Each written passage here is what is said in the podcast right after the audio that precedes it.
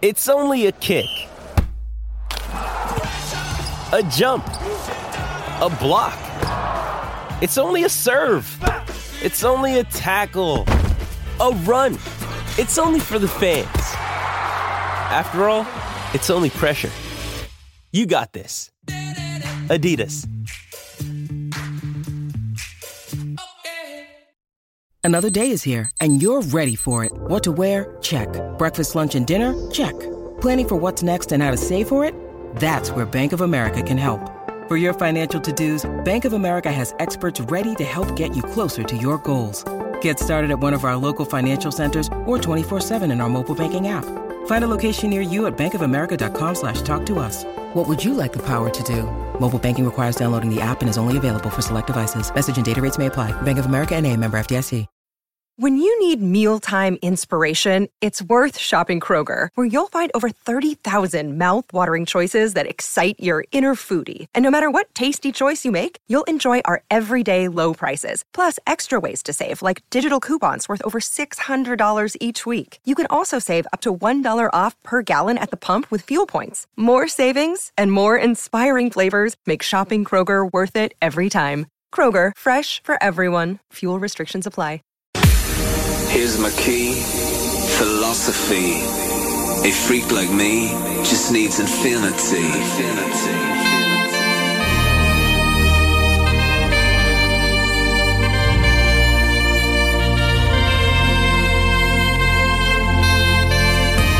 Relax, take your time.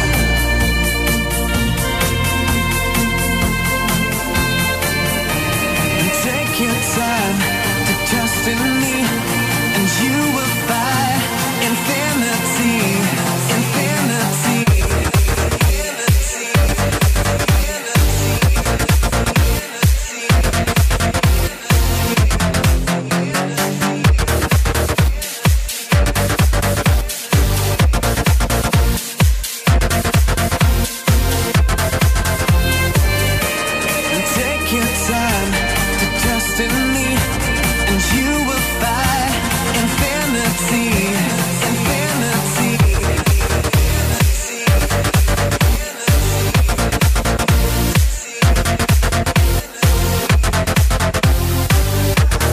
time goes by so naturally while you receive infinity.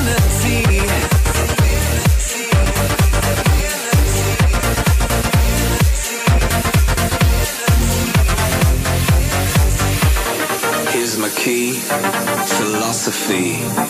A freak like me just needs infinity. Infinity.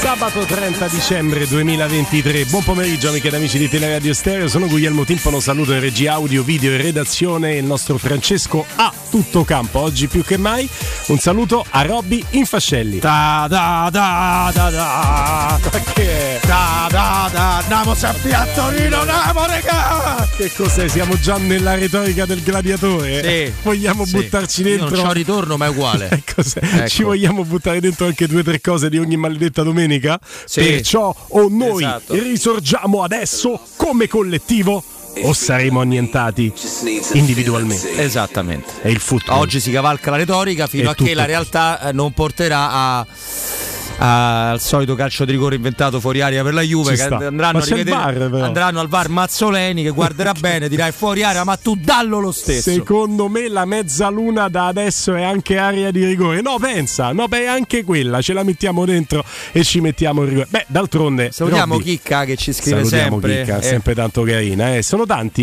gli affezionatissimi anche di Twitch, che insomma manda video il segnale splittato dal 76 del digitale terrestre Teleroma 56 Sport. Un saluto ovviamente anche a chi ci ascolta attraverso l'FM, vale la pena ricordare, lo faremo nel corso di questa puntata come facciamo sempre, anche tutte le frequenze a Roma e nel Lazio dell'FM di Teleradio Stereo. Allora, intanto una battuta fammela fare, visto che siamo entrati in clima VAR, e andiamo subito a gamba tesa, Robby.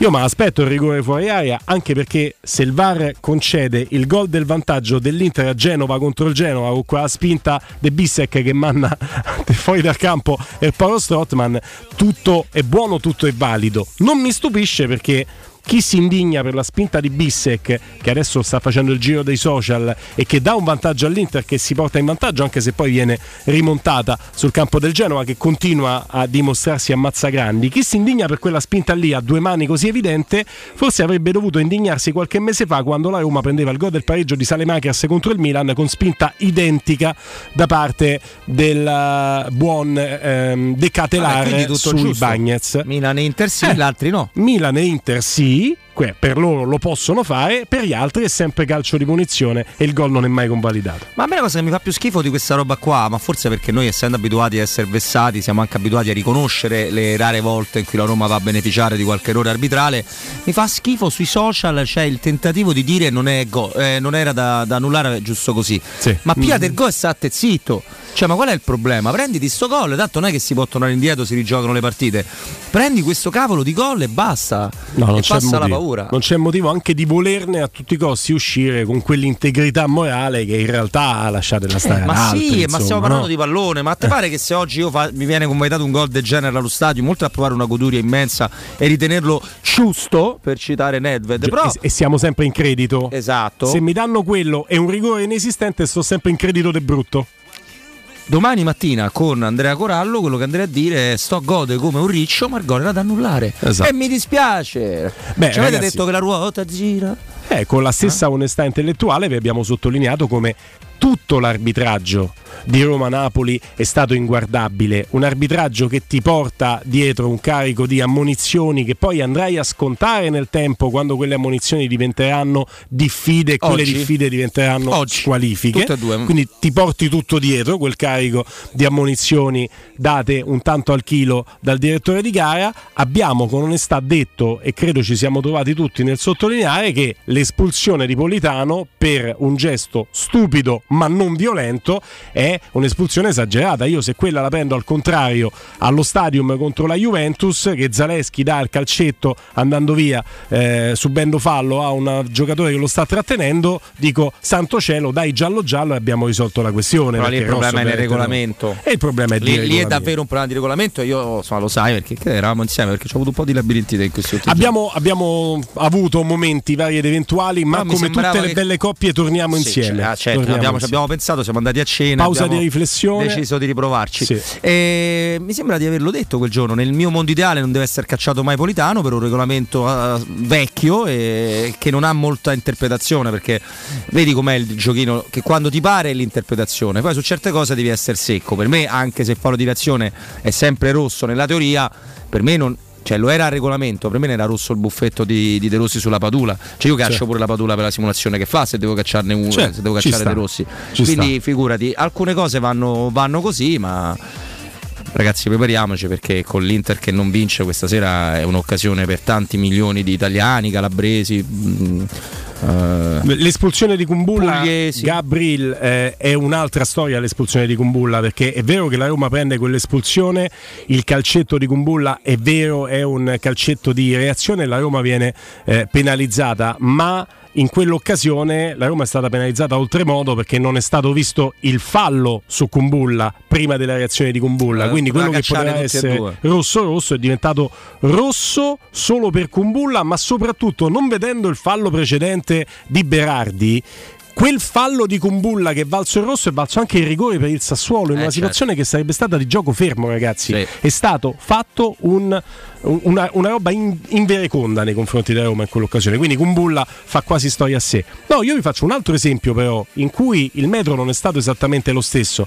Vi faccio l'esempio del fallo che subisce Saelemaekers in Bologna-Roma nel primo quarto d'ora della partita. A un certo punto lui se ne va a tre quarti, viene trattenuto. Ora il giocatore che lo trattiene, devo dire la verità, potrebbe essere Christensen, lì potrei sbagliare sul giocatore della Roma che lo trattiene, ma so per certo che cadendo Saelemaekers scalcia cercando di colpire il giocatore della Roma e lo colpisce anche, allora è rosso Saelemaekers lì, amici miei, come rosso Politano, sono d'accordo con voi, a norma di regolamento. E allora perché Bologna-Roma il regolamento non viene applicato, il Bologna non rimane in 10 dopo un quarto d'ora, 20 minuti?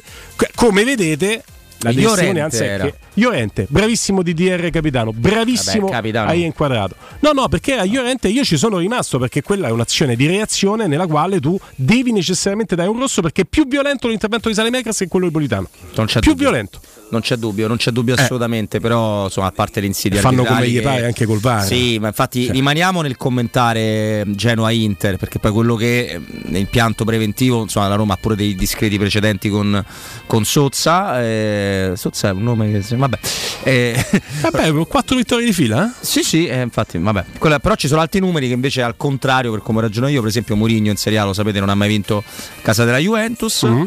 Così come Dybala da ex non ha mai segnato alla Juve, pur essendo stato protagonista in occasione del gol di Ebram, la scorsa stagione. Quindi insomma ci sono delle cose che possono anche far pensare bene, perché Scaramantico, io continuo a credere che un campo dove hai vinto 9 volte in 90 anni, perché tu in quel campo non ci dovevi vincere, cioè lo statuto è che ci può vincere la Sampdoria di Cardi, ci poteva vincere anche l'Atalanta di Morfeo, Lentini e Pippo Inzaghi, ma la Roma non doveva vincerci assolutamente mai. Tanto che ti rimane così forte negli occhi quella vittoria meravigliosa targata Rise nei minuti finali, con pallone sradicato da Pizarro su Diego, che insomma era la Diego brutta copia. Solo con noi una partita ha fatto. Solo con noi la seconda partita di campionato fece lo stravedere, poi non è mai stato all'altezza. E quella verticalizzazione straordinaria con l'inserimento di Rise, che è andato di capoccia a sentenziare la Juventus. Quello ti rimane impresso a maggior ragione perché è una delle poche vittorie. Poi ce n'è un'altra sotto la gestione Fonseca. In quel modo, perdonami Gulli, in una partita stradominata comunque segna l'ultima azione dell'ultimo minuto della gara, bellissimo comunque anche per come è arrivato. E poi c'è la vittoria che rimane comunque agli annali e va certificata della Roma di Fonseca, ma è in un momento della stagione, tra l'altro sotto Covid, quindi a porte chiuse, in cui veramente non abbiamo avuto la possibilità di godercela più di tanto, perché la testa Santa Marinella quella. Davvero? Sì.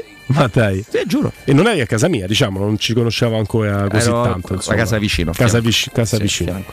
Adesso mi spiego un pochino di cose. Non ci conoscevamo, perché è soltanto per messaggio, diciamo, c'era stato uno scambio di messaggi. Sì, ma ero già qua, voglia. Sì. Solo che eravamo tutti in smart working, quindi ci si frequentava decisamente poco. E in quell'occasione un pochino il fatto di giocare senza tifosi, di vederla ovattata nel contesto televisivo, un pochino perché, diciamoci la verità, la testa della Juventus era la Champions League, perché avrebbe dovuto giocare con il Porto da lì a breve. La testa della Roma avrebbe dovuto essere Europa League, perché la Roma doveva giocare col Siviglia in Europa League, una partita che non ha mai giocato perché è stata presa a pallonate dal Siviglia. Tra l'altro lì i primi scricchiolii tra Dzeko e Fonseca, perché Dzeko a fine partita di non Fonseca, le manda a dire. Ecco, dice che questa partita è stata preparata veramente male col Siviglia. Quindi in una gara in cui tutti pensavano alla gara successiva, che sarebbe stata molto più importante, la Roma va a vincere allo Stadium, ma quasi non ce ne ricordiamo. Con Calafiori esterno, il portiere era Fusato? Credo di sì. Credo di sì. A carne secchi, la parata è andata vicino al gol del Lecce, 1-0 Atalanta su Lecce all'88. Ma Lecce si fa vedere tanto, si è fatto vedere da diverse ripartenze. Adesso è nell'area di rigore, perché lo provi a bibitare, fai quella cosa giusta, perché lo provi a bibitare, fai ma era sbagliato, la butta dentro sta palla e carne secchi, la blocca. Mangi tu la carne secchi? Devo dire di no. Mela al cane? La compri con le bustine di carne secca saporita? No, me la prende i croccantini. Ma sei cattiveria, dai, una cosa ogni tanto più infatti, però c'è tutto, c'è un pasto molto completo, poi ogni tanto gli si dà qualcosa di più gustoso. Però insomma, a parte tutto questo, noi che siamo amanti degli animali, sì. A noi interessa veramente genuinamente sapere come stanno gli animali, poi a volte cambiano i discorsi, ma noi volevamo sapere come stavano gli animali. Io ho fatto tutto, vabbè, però tu ti interessa come sta Mela? Ah, certo, io come la ci parlo in canese. Se ti rispondo come sta Mela, poi ci butti dentro tutti gli altri discorsi che non c'entrano niente. No, per sapere come ti comporti. No, credo di no, ma non lo so. Allora, stai nel tema, per favore. Beh, io sto nel tema. E il tema è Juve Roma. E che hai parlato degli animali. Mica aspetta, io. Beh, però insomma, la carne, secchi, il cane, i croccantini. Devo dire che c'hai con sagacia, perché sei uomo scaltro di mondo e di radio. Stavi cercando di distogliere l'attenzione da Juve Roma. Io su Juve Roma ti riporto Infascelli e ti chiedo che partita ci aspettiamo, perché sono due squadre che giocano volentieri in maniera speculare rispetto all'avversario, quindi si mettono lì volentieri ad aspettare che gli altri giochino tic tac, il tiki taka, e ripartono con caratteristiche differenti, non hanno grandi contropiedisti nessuna delle due, però con caratteristiche differenti ripartono. Sì, infatti stavo anch'io vedendo il Lecce che si faceva vedere 4 di recupero e il Lecce pressa, mazza se pressa sull'1-0 Atalanta. E chi sarà costretto a fare la partita? Perché credo che necessariamente una delle due squadre un pochino di più dovrà farla la partita. La Juve perché gioca in casa? In teoria, però credo che Allegri lasci il pallino del gioco alla Roma, per tanti motivi. Allora, la Juventus è una squadra che a vederla gioca un calcio orribile. A vederla con gli occhi diciamo tattici ti rendi conto che all'interno di quel calcio orribile i giocatori si muovono come dei soldati e sono molto bravi a occupare le posizioni, generalmente a livello ostruzionistico nei confronti degli avversari. È una squadra che non ha un centrocampo di particolare cambio di passo, quindi come la Roma, anche se Allegri dovesse scegliere Timothy Weah sulla fascia destra e quindi di conseguenza mettere McKennie come intermedio di centrocampo. McKennie è uno dinamico, poi sulla qualità potremmo ragionare, però è un giocatore dinamico, però diciamo che lì è simile alla Roma, diciamo, come passo al centrocampo della Juve. Però quello che a me preoccupa è tanto che le partite non vinte anche da Roma fortissime allo stadio hanno avuto come cosa in comune quasi non riuscire a vedere la porta, cioè la Roma arrivava con una straordinaria facilità all'interno dell'area sulla tre quarti della difesa bianconera senza mai o quasi riuscire a impensierire Szczęsny o i vari portieri che si sono succeduti, Buffon, Perin, eccetera eccetera. C'è ovviamente l'eccezione di Schick, ma sappiamo com'è andata, però nessuno. Anche in quella partita la Roma la porta non l'aveva mai vista e c'è quella occasione gigante perché per cui perdono loro la palla. Ti rimane ancora di più l'amarezza perché quando te ricapita. Esatto. E poi la Juve è brava a far gol sui calci da fermo, che siano la qualità della Roma, che siano su un cross in mezzo. Gatti ne ha risolte tante così. È la squadra che dopo la Roma segna di più nei minuti finali, nel momento in cui la partita diciamo scotta, so come dire. E poi a me preoccupa il fatto che sia il dato dell'expected goal sia il dato dei punti attesi, expected points, la Juve è prima per l'expected points e terza, se non sbaglio, per l'expected goal. Tutti e due i dati sono migliorativi rispetto ai gol che ha fatto e ai punti che ha preso. Cioè non solo è prima per quanti punti avrebbe dovuto fare, ma ne ha fatti anche di più. Quindi sta iperperformando. Esatto. E ha vinto diverse partite che vengono considerate a cubo. Però io su questo sono onesto, cioè come lo vediamo nella Roma, c'è una squadra che è in grado di veramente di non mollare mai, questo orribile modo di dire, e di segnare 1, 2, 3, 4, se poi diventano 5-6 volte tra l'80° e il 90° i tempi di recupero, diventa una caratteristica, diventa una qualità. Quella è una qualità indiscussa che non si può non certificare, è una qualità che personalmente apprezzo, anche se ti devo dire quello che ha anche di più la Juve, chiedo scusa, rispetto alla Roma. Ma quello del nostro amico Michele si chiama Melanzana, secondo te? Non credo. Credo sia dell'ironia, un gioco. Quello che fa anche la differenza, tanto rigore! Non credo, non tantissimo. Poi se protesti, questo però ce lo dai all'interno dell'aria, no? No, gli ha dato fallo contro. Giustamente lui si vuole dare fuoco, gli è strefezza. Il 10 del Lecce l'ha presa male.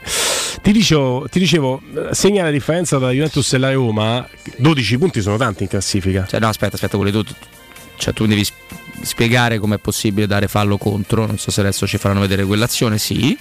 Che adesso esce dall'area di rigore sulla no, non ci fanno vedere le cose. Io l'ho rivista una volta, non è possibile dare fallo a favore dell'Atalanta, 93-30, potevano buttare la palla in mezzo, invece la partita si è praticamente finita. Così, va per bene. Non sbagliare. Quello che segna la differenza tra Juventus e Roma, oltre al fatto che la Juventus non ha le coppe, al fatto che ha iperperformato, al fatto che ha avuto anche una continuità maggiore rispetto alla Roma, certo. Però 12 punti sono molti, cioè, 12 punti quando vai a far di conto e sei alla 17ª giornata, devi giocare alla 18ª, loro chiamano 40, tu chiami 28, è veramente tanto il divario. In questo tanto, come ultimo fattore, ma te lo metto, ti metto anche il fattore arbitrale, perché la Roma non ha mai avuto il privilegio di godere di un Juventus-Bologna che finisce il risultato di parità solamente perché non si vede un rigore netto, grande come una casa per il Bologna, sul vantaggio del Bologna, che avrebbe lasciato la Juventus in 10 uomini e avrebbe dato la possibilità di raddoppiare il vantaggio ai felsinei. La Roma quel vantaggio lì arbitrale che la Juventus anche solo in questo episodio, ma non è l'unico, ha avuto, la Roma non ce l'ha mai avuta. La Roma è andata a Bologna, ha preso gli schiaffi perché doveva perdere, ha perso. Ti devo dire col senno di poi che è meglio che il Bologna non abbia preso altri due punti nel suo cammino straordinario in campionato, a parte le battute. No, questo è vero, però io credo che abbiamo due allenatori di cui uno è più bravo dell'altro, immaginate bene quale può essere il mio pensiero, ma di altissimo spessore, e si stimano molto, due rose che cercano di fare concetti simili in campo. Però ti dico la verità, a me la Juve di quest'anno ricorda più la Roma dell'anno scorso che la Roma di quest'anno, mi ricordo la Roma con Chris Smalling, con quel modo di difendere, con quel saper far male sui calci piazzati, sul saper soffrire quando devi soffrire. A me sembra la Roma di quest'anno qualcosina abbia cambiato necessariamente per le caratteristiche dei giocatori, esatto. Quindi, però diciamo che rimangono simili come scacchiere tattico, come hanno comunque, sarà meglio Lukaku di Vlahovic, e credo che questo lo certifichi il fatto che la Juventus voleva sbolognare Vlahovic e prende Lukaku, alla faccia di quelli che scrivevano questa cosa qua. Adesso gli dicono perché è stato un affare tenere Vlahovic quando segna una volta dopo 2 mesi che insegnava, però va bene, questo fa parte del gioco di gente che noi non abbiamo niente a che fare. Però la Juve è più forte e gioca in casa, questo purtroppo è poi la base da cui partire. È vero che la Roma metterà in campo Dybala, perché a questo punto ne sono assolutamente sicuro, è nell'aria insieme a Lukaku, quindi è vero che il tema semmai è un altro, partendo da Dybala lì davanti con Lukaku, il che rappresenta un fattore anche psicologicamente, no, per tutti gli altri che poi giocheranno assieme a Dybala. Vai con la frequenza di passi, l'interdizione della quale la percezione è di non poter fare a meno di Edoardo Bove, o piuttosto ti giochi anche Pellegrini, perché secondo me con Dybala dentro dal primo minuto non te lo puoi permettere Pellegrini. Però poi senti la conferenza stampa di mister Mourinho e l'elogio di Pellegrini per la sua abnegazione e la capacità di allenarsi sempre bene. A un certo punto ieri Mourinho in conferenza stampa dice: ci sono giocatori che sta settimana ti alleni bene, quell'altra potevi fare un po' meglio, Pellegrini sempre al top delle sue possibilità. Insomma, questo endorsement pure. È vero, però ti dice anche che fisicamente sta bene. Tutto questo endorsement nei confronti di Pellegrini sembrerebbe indirizzato alla titolarità a Torino contro la Juventus. Ma te lo puoi permettere oggi Pellegrini e Dybala insieme?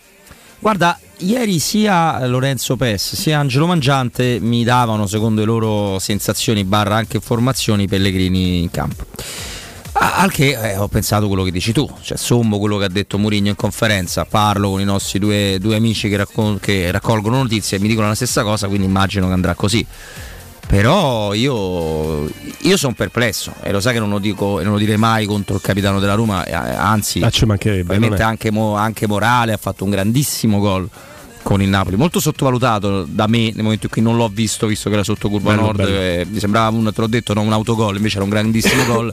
Però secondo me la partita di questa sera chiama Edoardo Bove a livello tattico, non so come dire, non a livello di chi preferisci o più bene a papà o mamma, proprio a livello tattico. Anche perché da dove parti te? Dalle certezze che ti dà Roma-Napoli, e quelle certezze, al netto delle difficoltà del Napoli, rappresentano la grande solidità, la capacità di andarli a prendere molto alti, non far arrivare mai palloni giocabili anche a un grande regista come Lobotka, tutto quel gioco di squadra che la Roma ci mette dentro.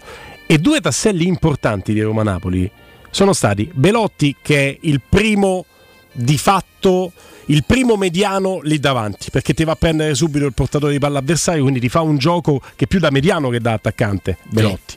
E poi c'è Edoardo Bove, che è veramente il marcatore lì che ti gioca, e sembra ce ne siano 3 in campo, perché va al triplo della velocità anche di pensiero dei compagni di squadra. Per cui se tu a questi due tasselli, che sono gli equilibratori di Roma-Napoli, che tu vinci bene e meritatamente, li levi tutti e due e metti 2 giocatori di qualità, sì, sono giocatori che magari la partita te la fanno vincere, ma ti fanno perdere anche l'equilibrio. Tu la partita puoi anche decidere di vincerla negli ultimi 20-25 minuti, nell'ultima mezz'ora, quindi questi giocatori li puoi mettere anche da subentranti. Ti parlo paradossalmente anche di Dybala, non mi dispiacerebbe ma credo che si vada verso la titolarità, vedere Belotti, Lukaku con Edoardo Bove a centrocampo e vedere subentrare dalla panchina i Dybala, i Pellegrini, giocatori con gamba, capacità tecnica che magari te la fanno vincere lo stadio. Però io credo che su Dybala, su altre rotazioni sono d'accordo, su Dybala sarà un po' come Budapest dove è stato, secondo me Dybala stava peggio di oggi, non so come dire. Dybala Mourinho se l'è quasi sempre, cioè in realtà Dybala quando è partito dalla panchina erano le partite in cui non voleva proprio metterlo, quello che... Roma-Torino che però è decisivo. Sì, Roma-Torino pure sulla gamba sola, prima del mondiale, c'era anche un'altra, Roma-Helsinki stesso di Coppa, sono le partite in cui in teoria lo vuole far riposare e poi li serve per forza. Tutte le volte che l'ha avuto in condizione di giocare l'ha sempre fatto partire e poi fammene 20, 25, 45, vediamo.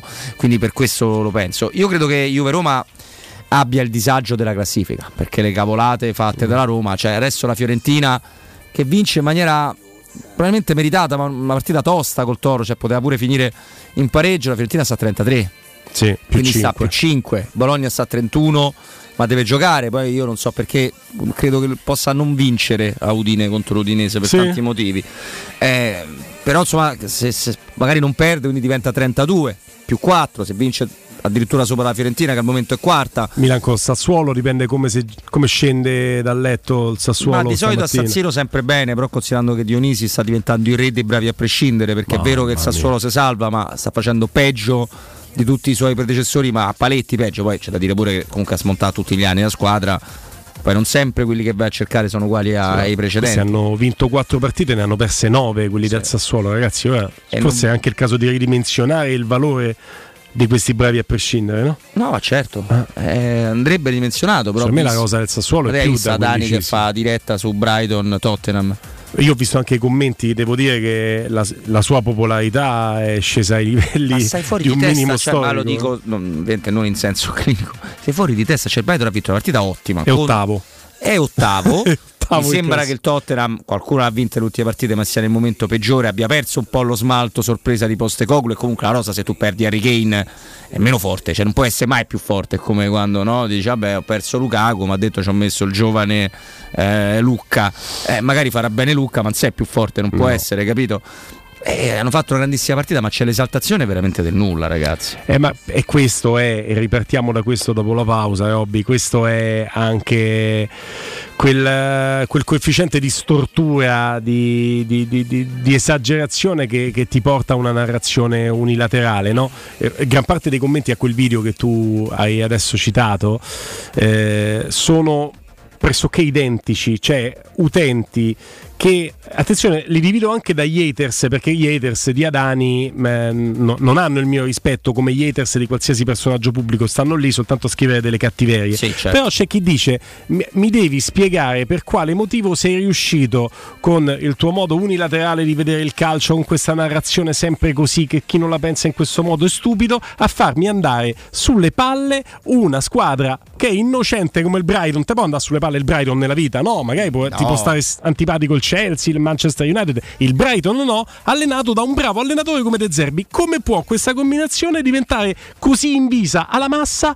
Perché c'è una narrazione che ce la fa passare come il calcio stellare del Guardiola e dei Messi, Suarez, Neymar. Ma poi sostenendo una tesi, io non lo conosco personalmente Roberto De Zerbi, e non credo che avrò mai il privilegio di conoscerlo, ma se tu vai a cena con De Zerbi e gli chiedi ma tu sei contento che ti dicono è l'unico profeta del calcio sei tu e che Mourinho è un cretino e tutti gli altri sono stupidi, lui è il primo che sa quanto siano bravi. No, non credo. Secondo me De Zerbi ti dirà mai Mourinho è un allenatore meno bravo di chi fa. No, lo considero un uomo intelligente De Zerbi. E adesso parliamo di una grande realtà a Roma. Risparmio Ceramica, più di 80.000 metri quadri di pavimenti e rivestimenti in pronta consegna a prezzi scontatissimi, sanitari e rubinetterie di primissima qualità, box doccia, mobiliare da bagno, tutto in pronta consegna. 2 grandi magazzini, showroom e più deposito in via Fratelli Marchetti Lunghi 2, uscita Ciampino, Gregna, Sant'Andrea, zona industriale del Grande Raccordo Anulare, e il secondo deposito via Nettunense, zona industriale di Ariccia. Info 06 81 17 72 95, il sito risparmioceramica.it.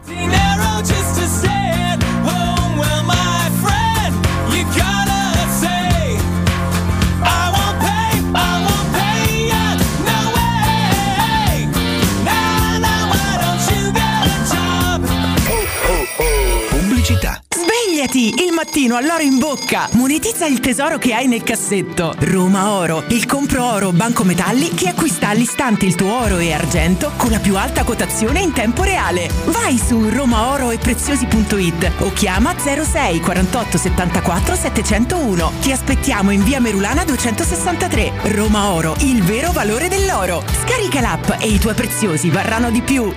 Scopri l'emozione di un capodanno sorprendente. Da Conad fino al 9 gennaio. Spumante Brut Ferrari 75 centilitri, €12,49. Solo per i titolari di carta insieme nei punti vendita del Lazio. Buone feste da Conad. Giulia, senti la novità. Ford anticipa la rottamazione statale. Sì, e prosegue l'offerta microtasso. Ma come lo sai? L'ho visto su Ford.it. Ci sono gli Eco Days Ford. È il momento migliore per cambiare auto. E solo da Ford Star fino al 31 dicembre hai anche 7 anni di garanzia e 3 anni di service pack inclusi. Approfitta subito delle offerte. Ford Star è il tuo punto di riferimento Ford a Roma. Ti aspettiamo presso le nostre sedi di via Salaria 1280, via Tiburtina 1227 e via Maremmana Inferiore 28 a Villa Adriana. Edgar Trasporti, trasporti internazionali, spedizioni via mare, via aerea, via terra, pratiche doganali, import-export, magazzino doganale, deposito IVA. Edgar Trasporti è il tuo partner strategico perché ti accompagna e ti supporta in tutto il processo di spedizione. Edgar Trasporti si trova a Commerce City, dietro la nuova Fiera di Roma. Telefono 06 65 00 42 25. edgartrasporti.com. Noi di Securmetra da 30 anni ci prendiamo cura di ciò che ami. Installiamo cilindri Fichet di massima sicurezza su porte blindate, nuove o esistenti. I nostri sistemi autobloccanti, se soggetti a forzatura, reagiscono impedendo al ladro di entrare, per offrire alla tua tranquillità la garanzia scudo. Chiama l'800 001 625. Securmetra. Il nostro lavoro è proteggere il vostro spazio. La Baffolona è la regina delle carni. Vieni a gustarla alla locanda Baffolona. Ti aspetta una gustosa Baffolona e altri tagli di carne, primi e dolci fatti in casa e un servizio macelleria con le carni per le tue grigliate. Puoi gustare tutto nel grande spazio all'aperto e vedere tutte le partite nel nostro giardino. Locanda Baffolona a Ciampino in via dei Laghi 12. Info allo 06 8893 0114 o su locandabaffolona.it. Cenone di fine anno con musica dal vivo e possibilità di scegliere il menù da 90 o 110 euro. Ciao zia! Sì, certo che ci fa piacere. A Natale sei da noi. Anche zia Renata? Sì. E anche il marito? Certo. Il figlio? La nonna. Sua zia? Le nipoti? E Ugo? Anche lui? Tutta la squadra di hockey? Sì. E anche Paolo. Troppi autoinvitati? Ci pensa Mancasa! Con la vastissima esposizione di console e tavoli allungabili fino a 3 metri c'è spazio per chiunque. A dicembre pronta consegna e sconti fino al 65%. Mancasa.it, via dell'Omo 101 e via Laurentina 779. Stanno tornando gli incentivi statali da Valentino, concessionaria Volkswagen. Ma i fondi sono destinati a durare pochi giorni e per non perdere questa opportunità ti attendiamo oggi stesso. Fino a 5.000 euro di vantaggi con rottamazione statale su Polo, Taigo, T-Cross, T-Roc, Golf e Tiguan, anche in pronta consegna. Valentino, concessionaria Volkswagen, via Tiburtina 1097, via Tuscolana 1233, via Paesiello e Largo Lanciani. E dal 2 gennaio anche nel megastore di via Prenestina 911, nuovo, usato, certificato, service e ricambi. ValentinoAutomobili.it. In zona Ponte di Nona, la società edilizia del Golfo dispone di diversi negozi di varie metrature posizionati su strade ad alta percorrenza che collegano la via Prenestina e la via Collatina con la rete autostradale. I negozi offrono la possibilità di installare canne fumarie e vi sono ampi parcheggi nei pressi. Per qualsiasi informazione rivolgetevi al 345 713 5407 e visitate il sito www.keycult.com. Edilizia del Golfo SRL è una società del gruppo Edoardo Caltagirone. Le chiavi della tua nuova casa senza costi di intermediazione. Amore, stasera ho voglia di pesce. Prepara le reti, fissa la randa, fissa i mulinelli, arma la fiocina. Ma tesoro, tutta questa fatica. Al pesce ci pensa Eurosurgelati Italia. Eurosurgelati Italia. Qualità, freschezza e convenienza. Le prelibatezze del mare lavorate e surgelate direttamente sui pescherecci. Piatti e sughi pronti, pizze e fritti, contorni, gelati e dolci. Eurosurgelati Italia. 100 punti vendita in tutto il Lazio. Cerca il negozio più vicino a te su eurosurgelati.it. Hai un ristorante o un'attività commerciale e vuoi migliorarne l'acustica? Oppure i tuoi vicini ascoltano lo stereo o il televisore ad un volume troppo alto? Con le innovative soluzioni di Zampetti Distribuzione risolvi definitivamente questi fastidiosi problemi sonori e senza interventi murari. Dona ai tuoi ambienti il benessere acustico e migliora la qualità della tua vita. Contatta Zampetti Distribuzione allo 06 41 30 701 o vieni nel nostro showroom in via di Casalbianco 196, Tiburtina, Roma. Buone feste da Teleradio Stereo.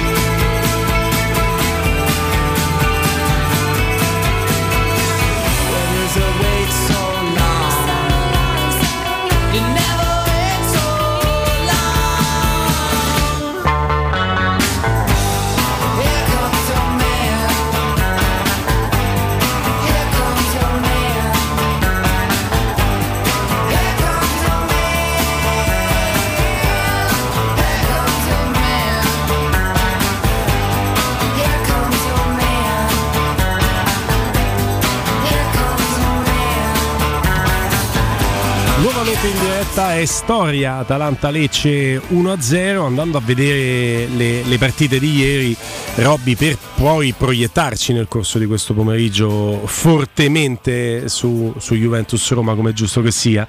Partite di ieri chiamano Fiorentina-Torino 1-0, vittoria male, tra l'altro faticosissima, perché l'83esimo arriva il gol dei Ranieri, che dopo quel operazione simpatia, mamma mia, quel siparietto con Paredes, attenzione.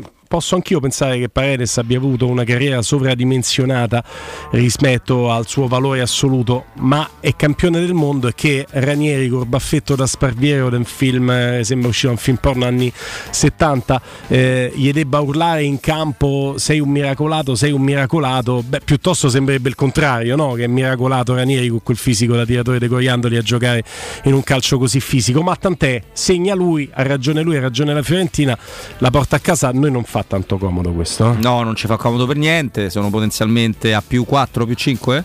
Più 5, 33, 28. 33 chiamano, sì. Il Bologna potrebbe arrivare a 34 addirittura, quindi no, non ci ha fatto comodo niente, perché questo è sempre il solito problema. Napoli-Monza io sono stato contento del pareggio, poteva addirittura vincere il Monza, rigore sbagliato da Pessina. Sì, perché l'ha tirato così? Ma io perché è partito da rincorsa a centrocampo? Perché tanto quando parti dalla rincorsa fuori dall'area del rigore sbagli sempre. 9 su 10 lo sbagli. Ti trovo subito l'eccezione che conferma la regola. Vai. Vincenzino Montella morto, è entrato solo per tirarlo per Roma Arsenal, rigore partendo leggermente fuori aria, rincorsina, saltino, dove va Almunia dall'altra parte. Lui grande, però parli di Vincenzo Montella, quindi qualità. Uno che se sta da fermo con la rincorsa tira comunque una stecca. La rincorsa così lunga non c'ha senso. No, non insegna mai nessuno la rincorsa così lunga. Però a parte questo, banalmente, io il Napoli lo do francamente per imploso. Il che non vuol dire che non avrà dei guizzi, delle grandi partite, che non ti sarà incollato le calcagna, però tu puoi pensare di avere una media punti migliore da qui alla fine della stagione del Napoli, e però c'è lo sconto diretto. Questo punto che prende il Napoli lo porta a 28, che prima di Juve-Roma vuol dire sta a pari punti con te, sì. Quindi ben venga, se no, se avesse vinto sarebbe stato 2 sopra. No, certo, avessi iniziato Juve-Roma comunque consapevole del fatto che anche solo un pareggio, che è buono allo stadio, ma saresti stato di nuovo sotto il Napoli. No, ma infatti il problema però è quello, cioè se tu disperdi, sembra si sia capito, poi la Roma ha esagerato però di quanto sia un campo difficile quello di Genova contro il Genoa quest'anno, sì. Mi sembra sia capito quanto siamo stati tonti nelle prime 2 giornate, evidentemente. È pur vero che è una squadra che pensava di avere Smalling non ce l'ha mai avuto, però questo è il problema. Il problema è che tu adesso devi uscire da questo ciclo di partite quantomeno in modo decente. Guarda, io ti dico una cosa, voglio finire questo ciclo qua, che poi comunque dopo avrai un ciclo più facile ma con in mezzo l'Inter, quindi attenzione, il calendario della Roma come al solito è molto particolare. Hai visto che mo giochiamo di lunedì? Giochiamo di lunedì. Adesso si potrà giocare di lunedì. Ora incredibile. E poi di sabato. Però poi di sabato. No, vabbè, ragazzi, è una cosa meravigliosa. Stretto giro. Di Genoa. Che ne pensa lo statistico di Sari? No, è per dire. Lo chiameremo in causa, eh? Esatto, è per dire che io, anche se la Roma uscisse, guarda, esagero, a 5 punti dal quarto posto da questo ciclo, io me lo prendo. Sì. Perché poi sono tutte imperfette quelle in ciampa. Compresa Atalanta e Milan. Sì. Arrivando alla vigilia di Roma-Verona, che stai a meno 5 dal quarto posto. Voglio averci dietro quell'altra, anche se è complicato, perché il campionato loro è molto più il calendario è più semplice. Il quarto posto oggi richiama 33 punti della Fiorentina, ok, che ha pari punti a 33 col Milan. Quindi vuol dire che tu adesso hai 5 punti dal quarto posto. Addirittura potresti accorciare se dovessi fare risultato con la Juventus. Mantenere questo stato di fatto dei 5 punti dal quarto posto ti potrebbe paradossalmente anche proiettare all'8° posto in classifica. Quindi a guardarle la classifica dice brutto, stiamo là sotto, ma comunque a stretto giro di punti da quella posizione. Sì. Quindi bisogna guardare in questo momento più i punti che la classifica. Sì, più i punti della classifica e comunque... Poi non lo so, la Roma ha un trend talmente assurdo per quanto è opposto rispetto all'Olimpico fuori casa, che questa però sta diventando una drammatica abitudine, perché tu per fare Champions League devi fare quella che una volta con i 2 punti al campionato era la perfetta media inglese. Cioè vinci in casa 2 punti hai fatto il tuo, pareggi fuori 1 punto hai fatto il tuo. Adesso è più complicato farlo. Esatto, se ne perdi una in casa, tu devi andarti a riprendere la vittoria fuori casa. La media inglese chiamava molti più punti sul fuori casa, ti entrava nella classifica. I giovani non lo sanno, ma la media inglese veniva considerata, era uno dei fattori prima della classifica avulsa. Cioè tu dovevi avere sconti diretti, differenza reti e media inglese uguale prima di arrivare alla famosa classifica avulsa, quindi era un dato anche importante quando eravamo pischelli noi. Adesso non è più così, però la Champions League chiama in casa vinci sempre e fuori casa pareggi, e la Roma invece in casa ovviamente non ha vinto sempre, anche se ha un buonissimo rendimento, ma fuori casa è un rendimento disastroso, perché è un rendimento che non tiene conto dell'avversario. Cioè è disastroso più o meno con tutti, trasversalmente. È vero che le trasferte sono insidiose un pochino per tutti, se è vero come è vero che squadre che magari alla fine di questa stagione andranno anche giù, come la Salernitana, ultima in classifica, hanno levato punti sul proprio terreno di gioco a delle squadre più strutturate. Il problema della Roma è che i punti con la Salernitana li ha persi a casa sua, e parliamo di una squadra ultima con 9 in classifica.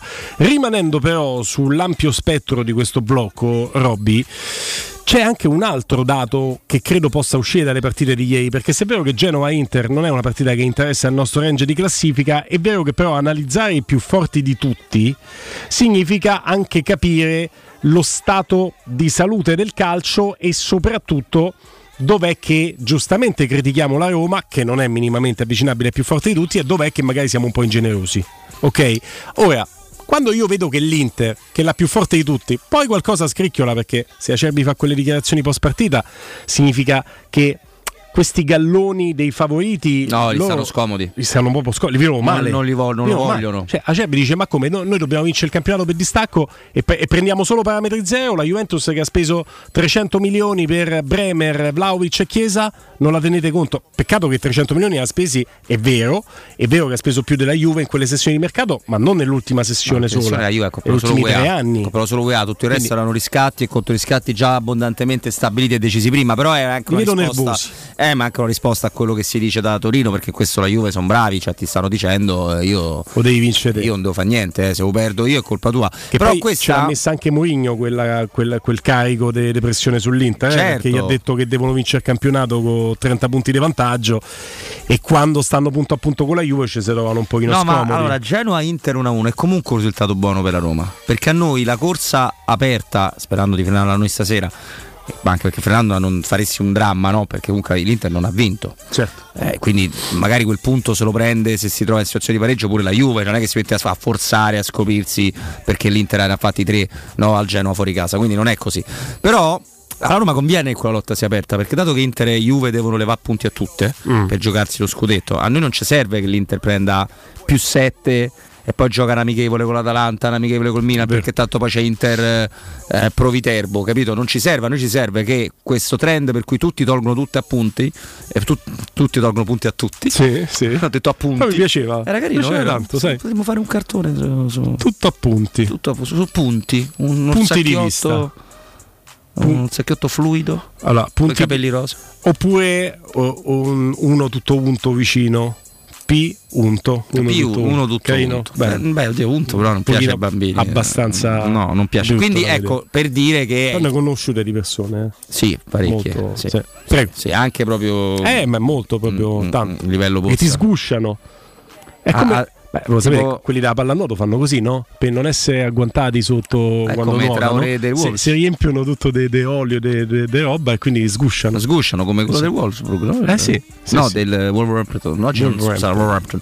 Vabbè, comunque questo è per dire che il campionato degli imperfetti è l'assist che deve ricevere la Roma indirettamente dalle altre. E in questo contesto permettimi, Robby, di sottolineare, sai che è vero quello che scrive Joveration? Che... sei un cretino. Sì, comunque sì, è vero. Scherzo. No, è vero. Diciamo, quando è quel che è vero. E non è l'unico. E quello che ti dico io, Robby, in questo contesto prendiamo l'esempio dei più forti. Attenzione, quello che diciamo non leva la considerazione che l'Inter è più forte della Roma. Quello è un dato oggettivo. Certo. Lo leggete nella classifica, ma l'abbiamo anche visto in campo, purtroppo. Poi però, se all'Inter, e sono i più forti di tutti, levi un giocatore chiave come Lautaro, un gol a partita media statistica, se l'Inter, squadra che ce ne stanno due di squadre nella stessa squadra, se l'Inter iscrive due squadre al campionato, una arriva prima, l'altra seconda, c'ha due rose, però in questo momento se levi Lautaro all'Inter non vince manco contro il Genoa, anzi rischia di perderla, perché il gol dell'Inter è irregolare, il Genoa secondo tempo, quello che ho visto io, ha fatto una capa così all'Inter, l'Inter è mai uscita dalla propria metà campo.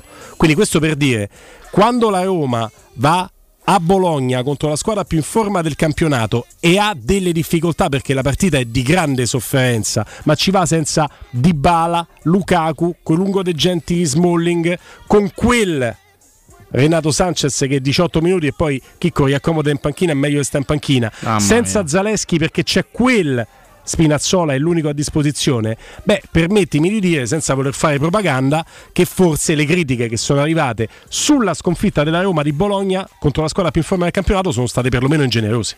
No, ma assolutamente, guarda, questo discorso che fai secondo me riporta l'esaltazione totale nei confronti di un buonissimo calciatore che è tutt'altro che un fenomeno, che si chiama Marcus Thuram.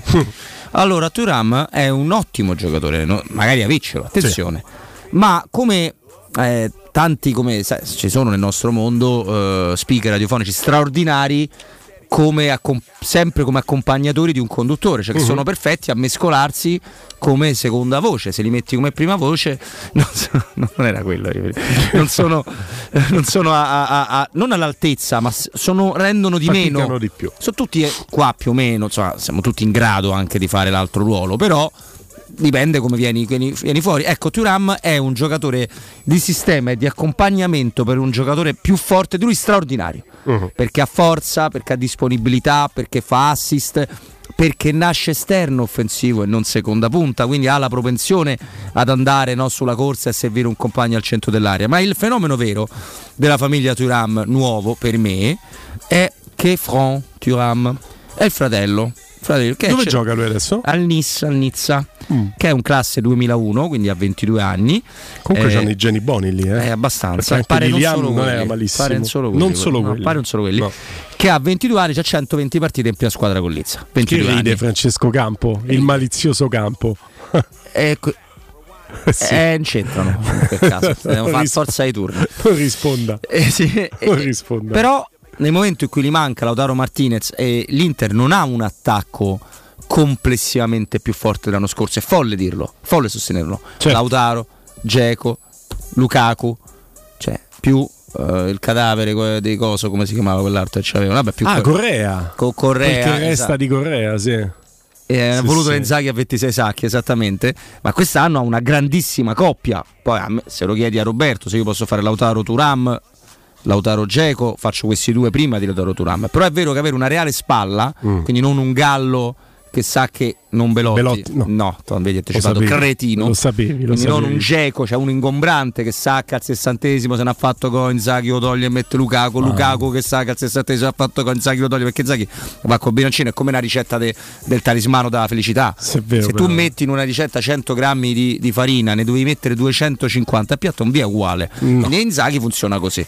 Per cui è uno straordinario accompagnatore, ma non è determinante sempre senza Lautaro Martinez. E quindi ci sta che sei più forti di tutti. Attenzione, poi ogni partita fa storia a sé, ma questo che vi sto esemplificando con Genoa Inter lo potete vedere anche nelle dinamiche di tante altre partite, di tante altre squadre più blasonate. Pensate al momento del Milan, che è tutt'altro che alle spalle, tra l'altro, e guardate quando si è fatto il conto delle assenze in casa Milan. È un conto quando il Milan è andato a giocare le partite con Giroud titolare, con Jovic a disposizione, con Leao al 100%.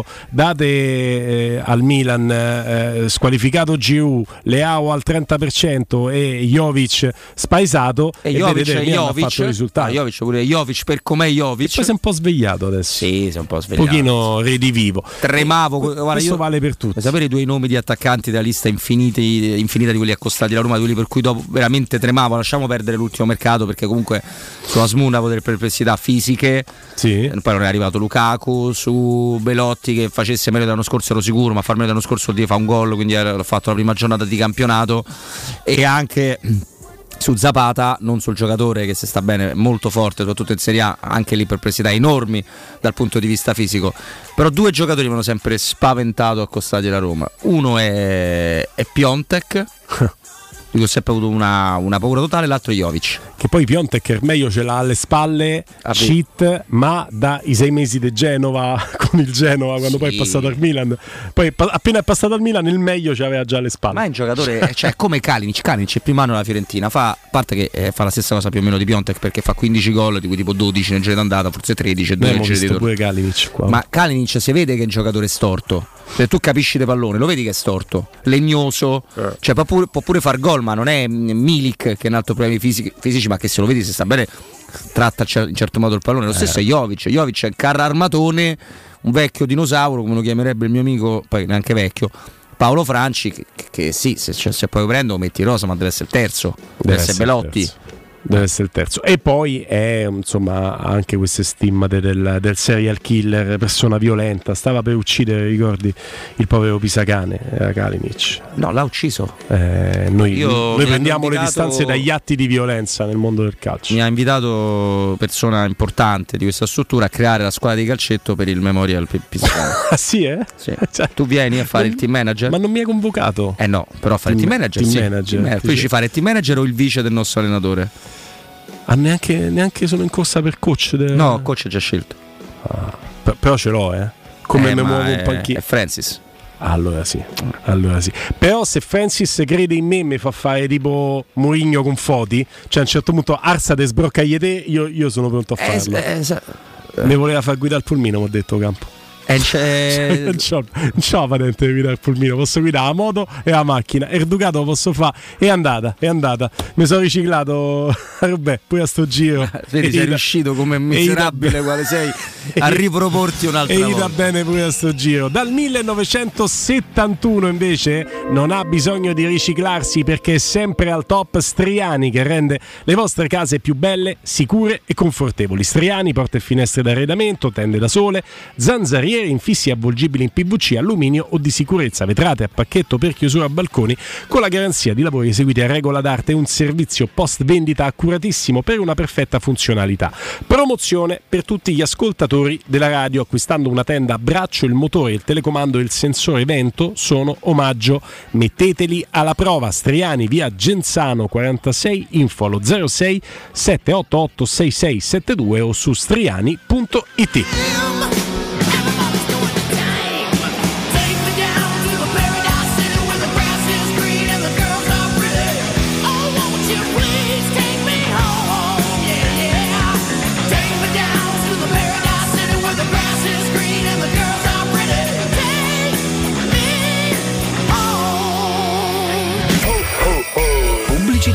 Quando cambi modo di muoverti, anche ciò che ti sta intorno cambia. Come quando decidi di cominciare a fare sport e le tue giornate improvvisamente si riempiono di un'energia tutta nuova. O come quando scegli la comodità, passando al car sharing Enjoy e spostandoti in modo più sostenibile. Ed è per scelte come questa che nasce AnyLive, per creare nuove soluzioni di mobilità. Scoprile tutte su anylive.it. AnyLive, la mobilità viva. La scelta di affidarci a Effetto Casa per vendere il nostro appartamento è stata fantastica. Hai avuto proprio ragione tu. Hanno fatto tutto loro e in pochissimo tempo. Con più di 35 anni di esperienza sanno bene cosa fare. Io poi mi sono innamorato dei video e delle riprese in realtà virtuale che hanno fatto a casa nostra. Che pubblicità! È vero. La mia amica Laura è morta di invidia. Sono mesi che prova a vendere casa inutilmente. Dobbiamo aiutarla. Accompagniamola oggi stesso da Effetto Casa. Scopri anche tu che effetto fa Effetto Casa su effettocasa.it. Entra nella bottega Sapori e Delizie e lasciati tentare dalle varietà delle specialità abruzzesi, le carni dei pascoli di montagna, i formaggi stagionati e freschi, la maestria dei salumi artigianali. La bottega abruzzese è in via Tuscolana 1361C, a 2 minuti dal raccordo fuori Roma. Chiamaci allo 06 96 04 86 97 oppure ordina online su kingsaporiedelizie.it e prenota la tua consegna a domicilio. King Sapori e Delizie, l'Abruzzo a casa tua! Vuoi dare il benvenuto al nuovo anno con tanti colpi di gioia? Fallo in tutta sicurezza con i fuochi artificiali di qualità di Max Fireworks. Da Max Fireworks trovi il più grande assortimento di fuochi artificiali di Roma. Candele romane, razzi, girandole, coni multicolori, finali assortiti, petardi. Max Fireworks, ad Acilia, in via Usellini 315. Per info, dacci un colpo di telefono 335 76 31 960 o maxfireworks.it. Vendita e utilizzo consentite solo a maggiorenni.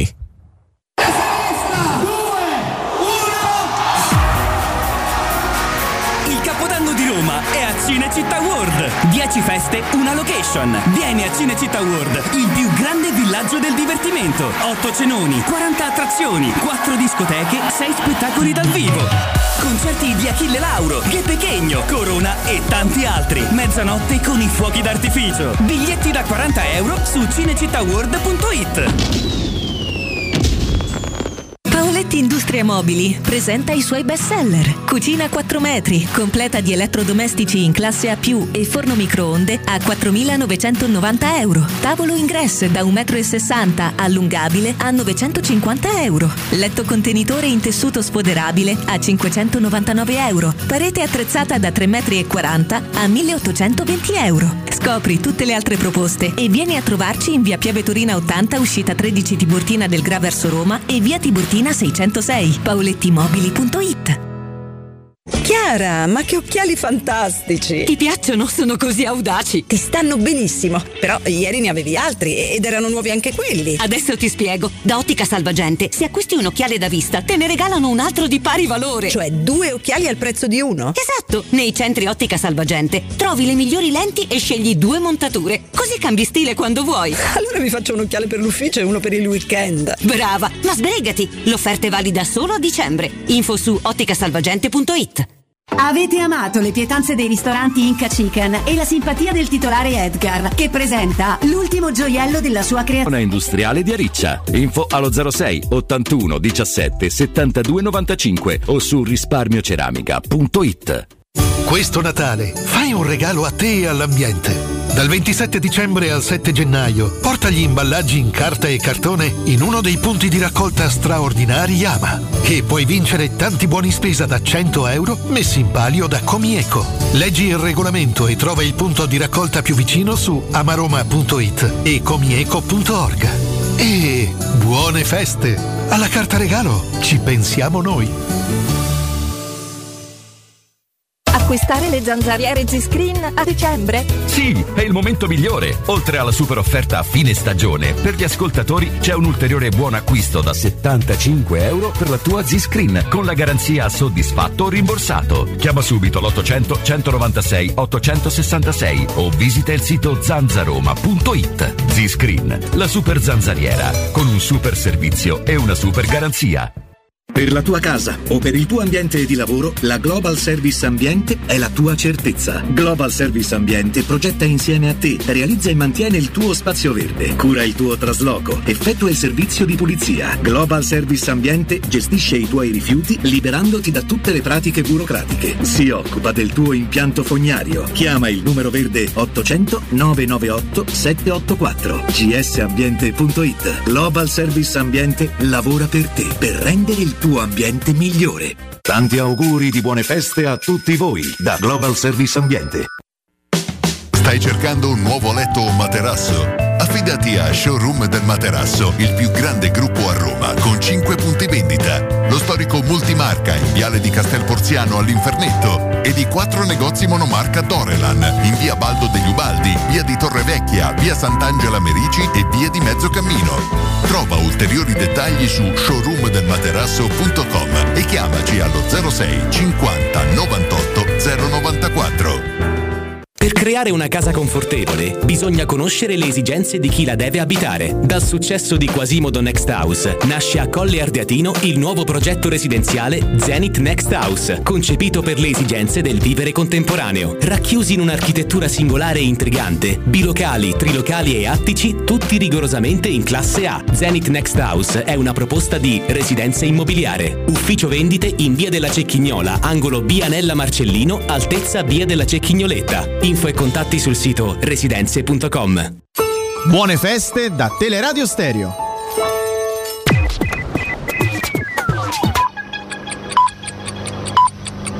Sono le 16:03. Luce Verde, Roma.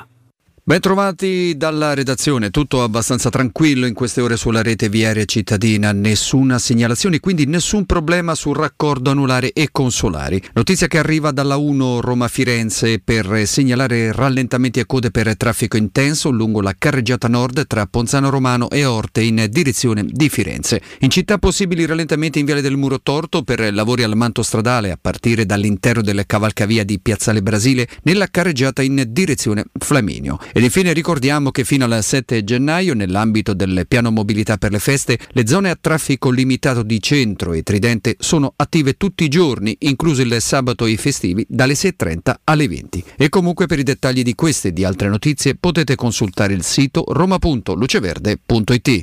Un servizio a cura dell'ACI e della Polizia Locale di Roma Capitale. Buone feste da Teleradio Stereo.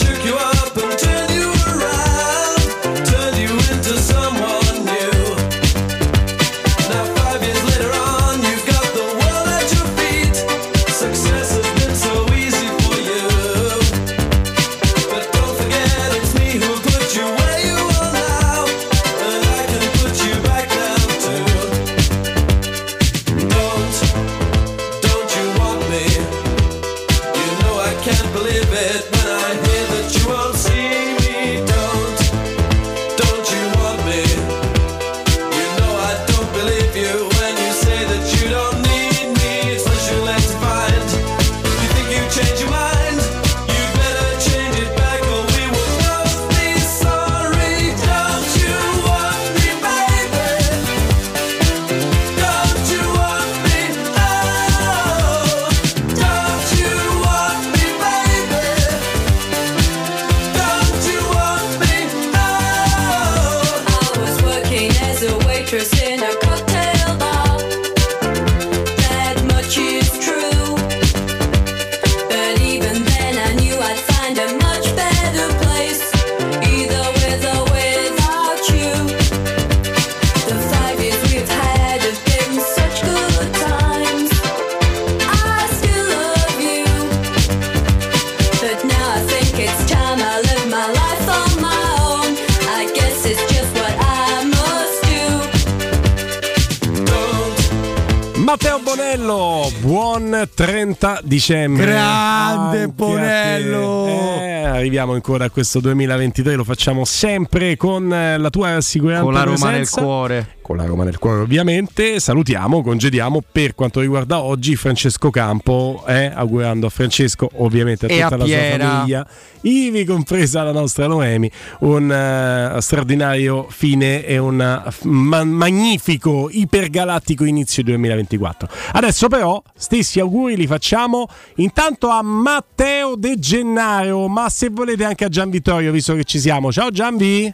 Ciao ragazzi, buon pomeriggio. Scusa, ma Matteo viene prima, Gianvi. Sempre. Rubi Maior. Allora, prima che Guglielmo ti fa le domande filosofiche banali, sulla partita, cose, sì. Quanto fa schifo la Juventus, Gianvittorio? Quanto ce fa schifo? So due che stanno andando avanti questo, così. Parliamo di questo, parliamo di cose serie. Questo voglio sentire. Ma che radio è? Quanto vogliamo vedere quel settore ritirarli indietro 90 anni di odio e disperazione per colpa degli arbitri, delle loro vessazioni culturali, Gianvittorio? Non basterebbe una partita, però iniziamo da una, no?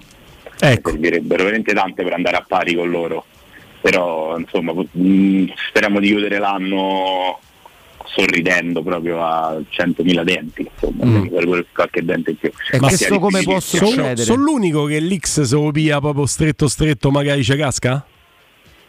Io non io mai X con la Juve. Chiedo.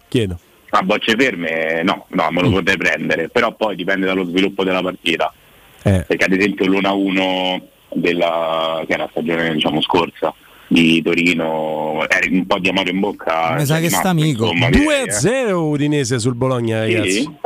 Ora andrà controllata la posizione, perché c'è stato un fallo al limite dell'area su cui l'arbitro ha dato vantaggio. L'Udinese ha tirato, adesso mi ricordo con chi, ribattuto un altro tiro, è stato bravo Lucca a metterci il piedone, visto ragazzo è 1,2 metri, e a spiazzare il pur bravo Skorupski. Lucca è però il sabatino dell'Udinese. Dobbiamo vedere la posizione di Lucca, sì, che sembra buonissimo. A Skorupski qua a mano quando ha tirato Bonucci l'hai alzata, però Lo sai che non l'ho alzata veramente quando ha tirato Bonucci. Te lo so di mettitela. No, non si può dire. Scusami Gianvittorio, t'abbiamo interrotto. No, ci mancherebbe. Gol ha confermato? Sì, credo proprio di sì, ma stanno facendo le verifiche. No, bene, però. Bella chiamata per Gianvittorio che non ha messo Luca al fantacalcio. Bravo Gianvi. Buona per Robby che ha messo Gianvi. Uno a questa partita. Io non capisco perché hai preso Luca al fantacalcio, tra l'altro, ma forse perché ha un credito come coda di mercato? Esatto. Però comunque sta facendo il suo. Io ho messo uno a sta partita, ragazzi, grande chiamata. Il problema è che ho messo pure over 1,5 Atalanta-Lecce, quindi mi è completamente inutile. È saltata la giocata subito quella. Ma invece a proposito delle partite delle 15, non so se avete visto il gol, cioè l'espulsione non data a Zappa del Cagliari. No, perché stiamo vedendo quest'altra in realtà. No. Io stavo vedendo i primi tempi, diciamo in zona mista, insomma zona quella zona. E c'è questa regola stranissima per cui se un difensore con due mani spinge un avversario è fallo. Ma dai. No. Perché ho pensato ieri che si potesse fare, insomma, disinteressarsi del pallone, spingere a due mani Genoa Inter. Io l'ho pensato a Roma Milan quando De Catelar ha lanciato via sul gol di Saelemaekers al 97esimo i Bagnets, allora ho pensato si potesse fare. Wrestling.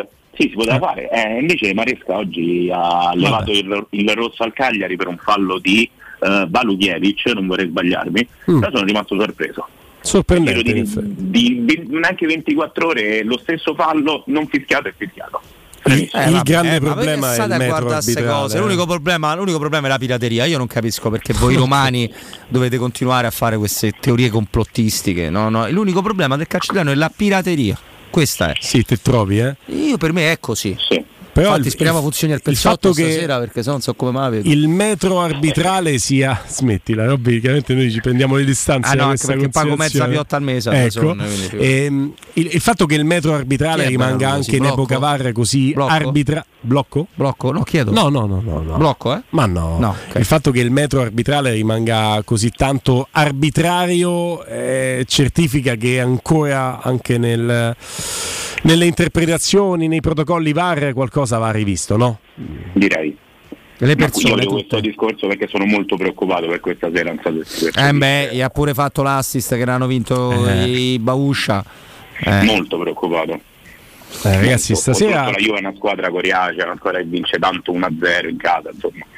Che te fatti non importa mai, Gianvittorio. Allora, stasera io non voglio mettere preventivamente le mani avanti per non cadere indietro, tantomeno fare la figura del piagnone. Però se ve lo dico oggi credo di avere più credibilità che se ve lo dico dopo che è successo, no? Sì. Quindi io penso che stasera sia una partita tremendamente difficile, perché in un equilibrio in cui due squadre si affrontano con la stessa mentalità, con le stesse criticità, gli stessi punti di forza, è chiaro che un singolo tassello che vada a minare un ingranaggio può essere determinante, quindi anche un piccolo episodio arbitrale può essere decisivo a far passare il vantaggio da una parte all'altra, e io me lo aspetto per la Juventus quell'episodio. Flavio Maria Tassello?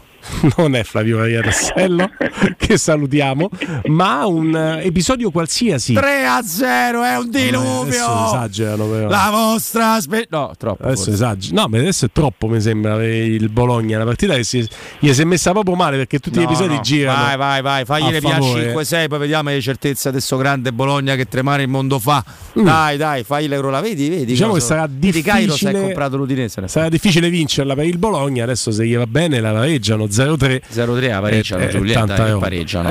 Mai porre limiti alla provvidenza. Ma sempre Luccone? No. Ma che bello questo gol. Forse troppo. Anche bello questo gol. Bello centralone. Mi sembra un po' sicuramente ve lo ricordate, le dinamiche di Udinese e Roma, in cui la Roma alla fine torna a casa con una scuffia che a metà bastava, però poi sono stati gli episodi, no, a determinarne il risultato, la dinamica, quello la rotondità. C'era un rigore mai rivisto dopo tipo un minuto? Esatto, con spinta a due mani, sempre lì, spinta a due mani del difendente. No, che se lancia difendente via. Mi fa pensare a Borghi. Non mi ricordo come si chiama il difensore, però è Becao. L'Udinese potevi inventarlo, perché non si conoscono, sono tutti strani, ogni anno potevi pure dire adesso non c'è neanche più. È a Becao che va a due mani spingendo via l'attaccante da Roma che aveva preso posizione, purtroppo non t'hanno pescato nulla. Però è una partita questa, diciamo, non da 3-0, ma è 3-0 Udinese al 50. Però raga, ha meritato, l'Udinese ha fatto capire che però ci vuole molta energia per farlo, che se tu fai una pressione totale su una squadra che gioca sulle pressioni e gliele smonti, gli crei grandi problemi quando recuperi il pallone, che è quello che la Roma è riuscita a fare molto poco a Bologna. Poi io ricordo che a Bologna occasioni chiare per il Bologna, secondo dati ufficiali, meno di una, gol realizzati 2, occasioni chiare per la Roma 2, tiri totali 3, gol 0. Sempre per ricordare una partita che è stata dipinta come una squadra di pippa assoluta, ma guarda come va, guarda gli amici friulani. Guarda, mo stanno andando a fare. Guarda, questo gli va. No, è sempre. Qua. Calma, perché che modo di raccontare la partita? Non si è capito cosa è successo. Comunque adesso calcio d'angolo. Calma, per l'Udinese Emanuele, si chiedeva un fallo di mano che non so quanto ci fosse. C'era rigore, non vale so a vedere quanto al VAR. Ci fosse. Vedi, Udoggi è tornato all'Udinese. In tutto questo contesto eravamo partiti da criteri metri arbitrali, quanto sarà complicata la partita, le preoccupazioni aggiuntive che arrivano dal fatto che dopo lo stop dell'Inter ieri a Genova, Gianvittorio, io avrei pensato, per qualsiasi squadra si fosse trovata ad affrontare la Juventus nel posticipo, che sarebbe stata una partita ancora più complicata, mettiamola così. Sì, il pareggio di Genova dell'Inter comunque spingerà la Juventus a cercare la vittoria a tutti i costi, perché comunque vorrebbe dire per loro chiudere l'anno a ridosso del primo posto. Però ecco, rispetto a ad altre Juventus, questa secondo me è una squadra meno cinica nel momento del bisogno, non è la Juve di 5-6 anni fa, quindi secondo me la Roma ha tutte le carte in tavola per metterla in difficoltà, perché comunque veniamo da un'ottima prestazione col Napoli e veniamo da una bella vittoria e abbiamo gli elementi per dare fastidio, ecco. A centrocampo ad esempio, dove loro hanno diverse defezioni, io mi auguro la presenza di Bove, perché leggevo prima che c'è stato un po' di ballottaggio, un po' di dubbi di formazione. Sì, sono Bove, Pellegrini e El Shaarawy, Zalewski, di fatto tutti gli altri sono abbastanza sicuri. Sì, io mi auguro di vedere Bove, perché a parte i tre difensori sono quelli, le prime tre maglie sono le loro per ovvi motivi di numeri contati, la quarta maglia secondo me è quella di Edoardo Bove, soprattutto in una partita del genere in cui devi metterci fisico, devi metterci gamba, devi comunque sfruttare il fatto che alla Juventus mancano diversi elementi a centrocampo, hanno ritrovato gli attaccanti titolari, però insomma Chiesa non è al top in questo periodo e spero che continui così almeno fino a fine anno. Vlahovic viene sì da un gol, ma non è la sua stagione migliore.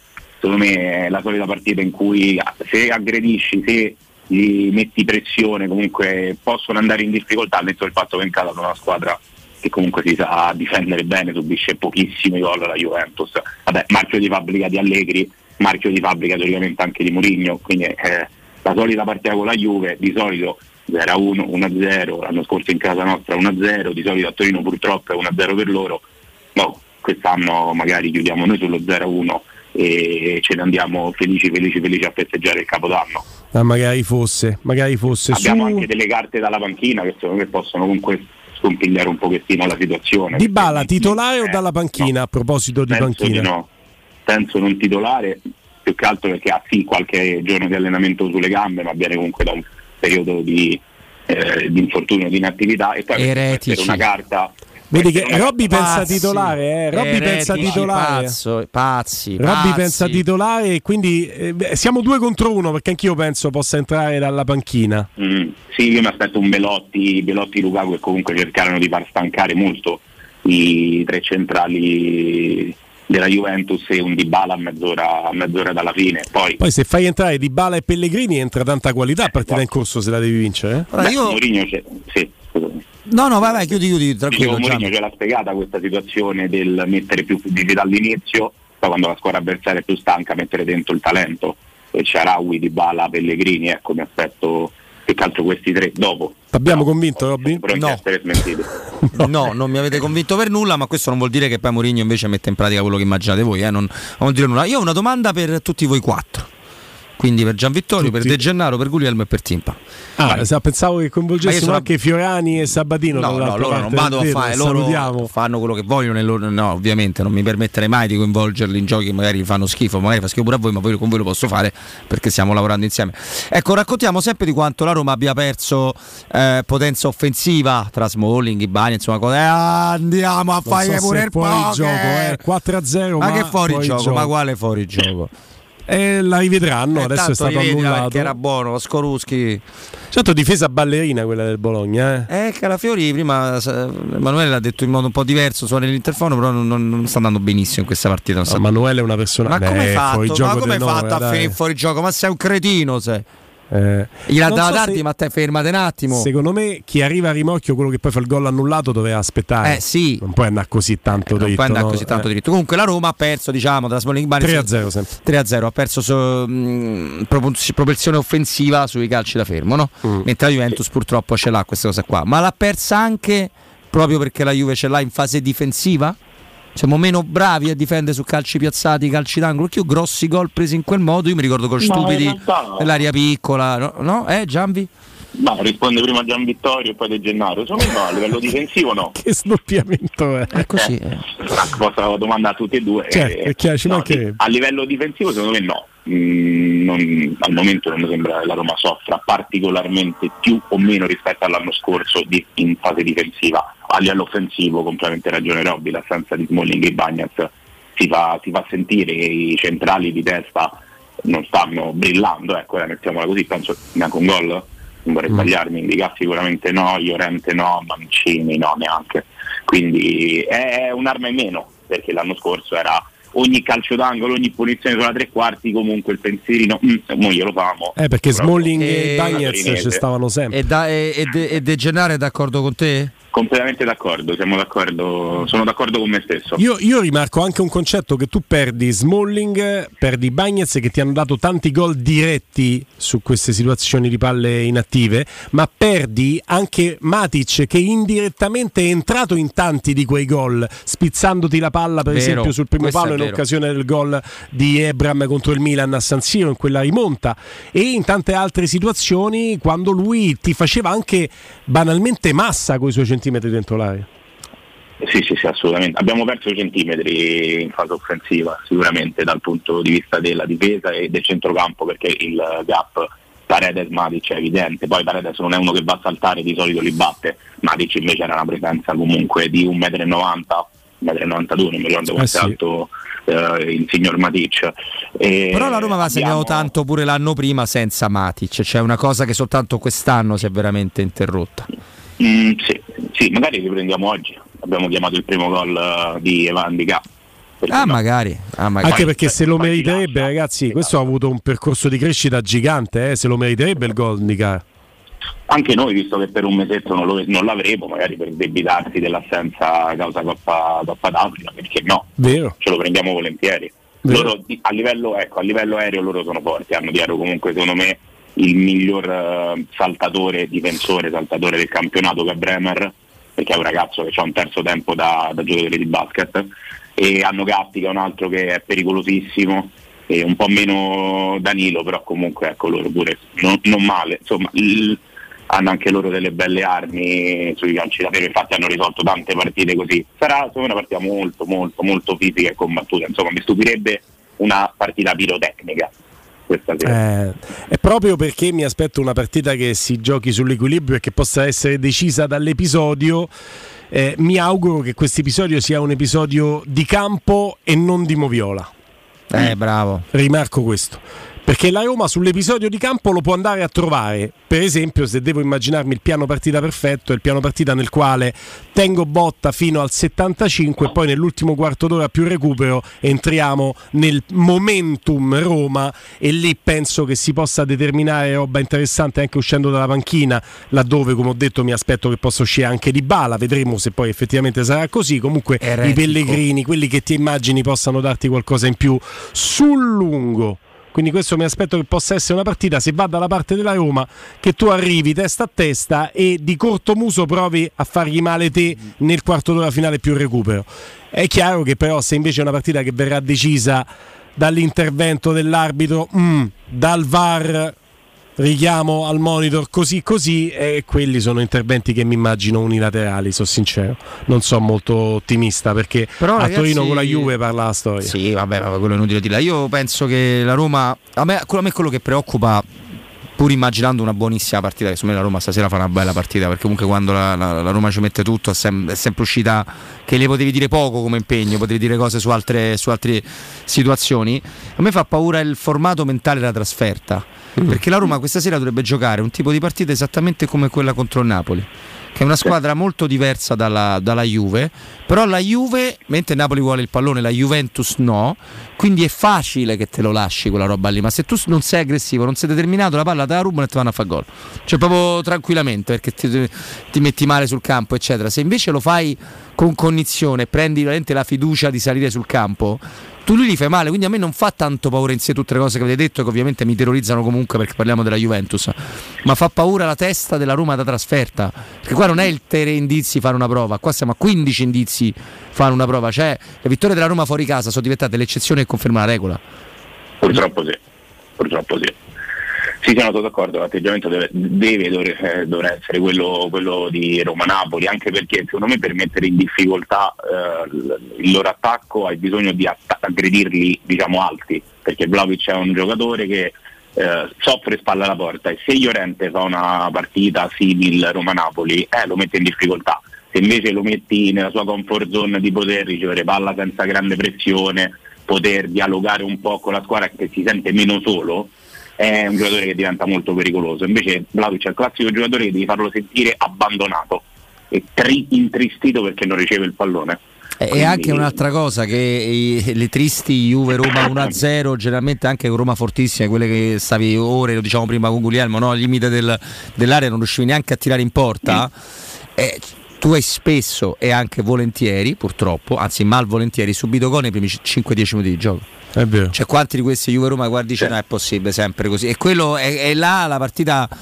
Ovviamente cambia e sono banalissimo, ma è diversa se lo fai con la Juve, se lo prendi con la Juve e con un'altra. Juve lì proprio dice ah vabbè. Sì. Così sei riuscita solo a girarla l'estate scorsa con il gol di Ebram su quella splendida mezza rovesciata di Dybala, dai sotto subito, punizione di Vlahovic molto bella, e riesce a ribaltare e meritavi anche di vincerla quella partita. E lì l'intervento dell'on-field review è stato decisivo invece per levare il gol per il 2-0, sì, del 2-0 che aveva virtualmente chiuso, no?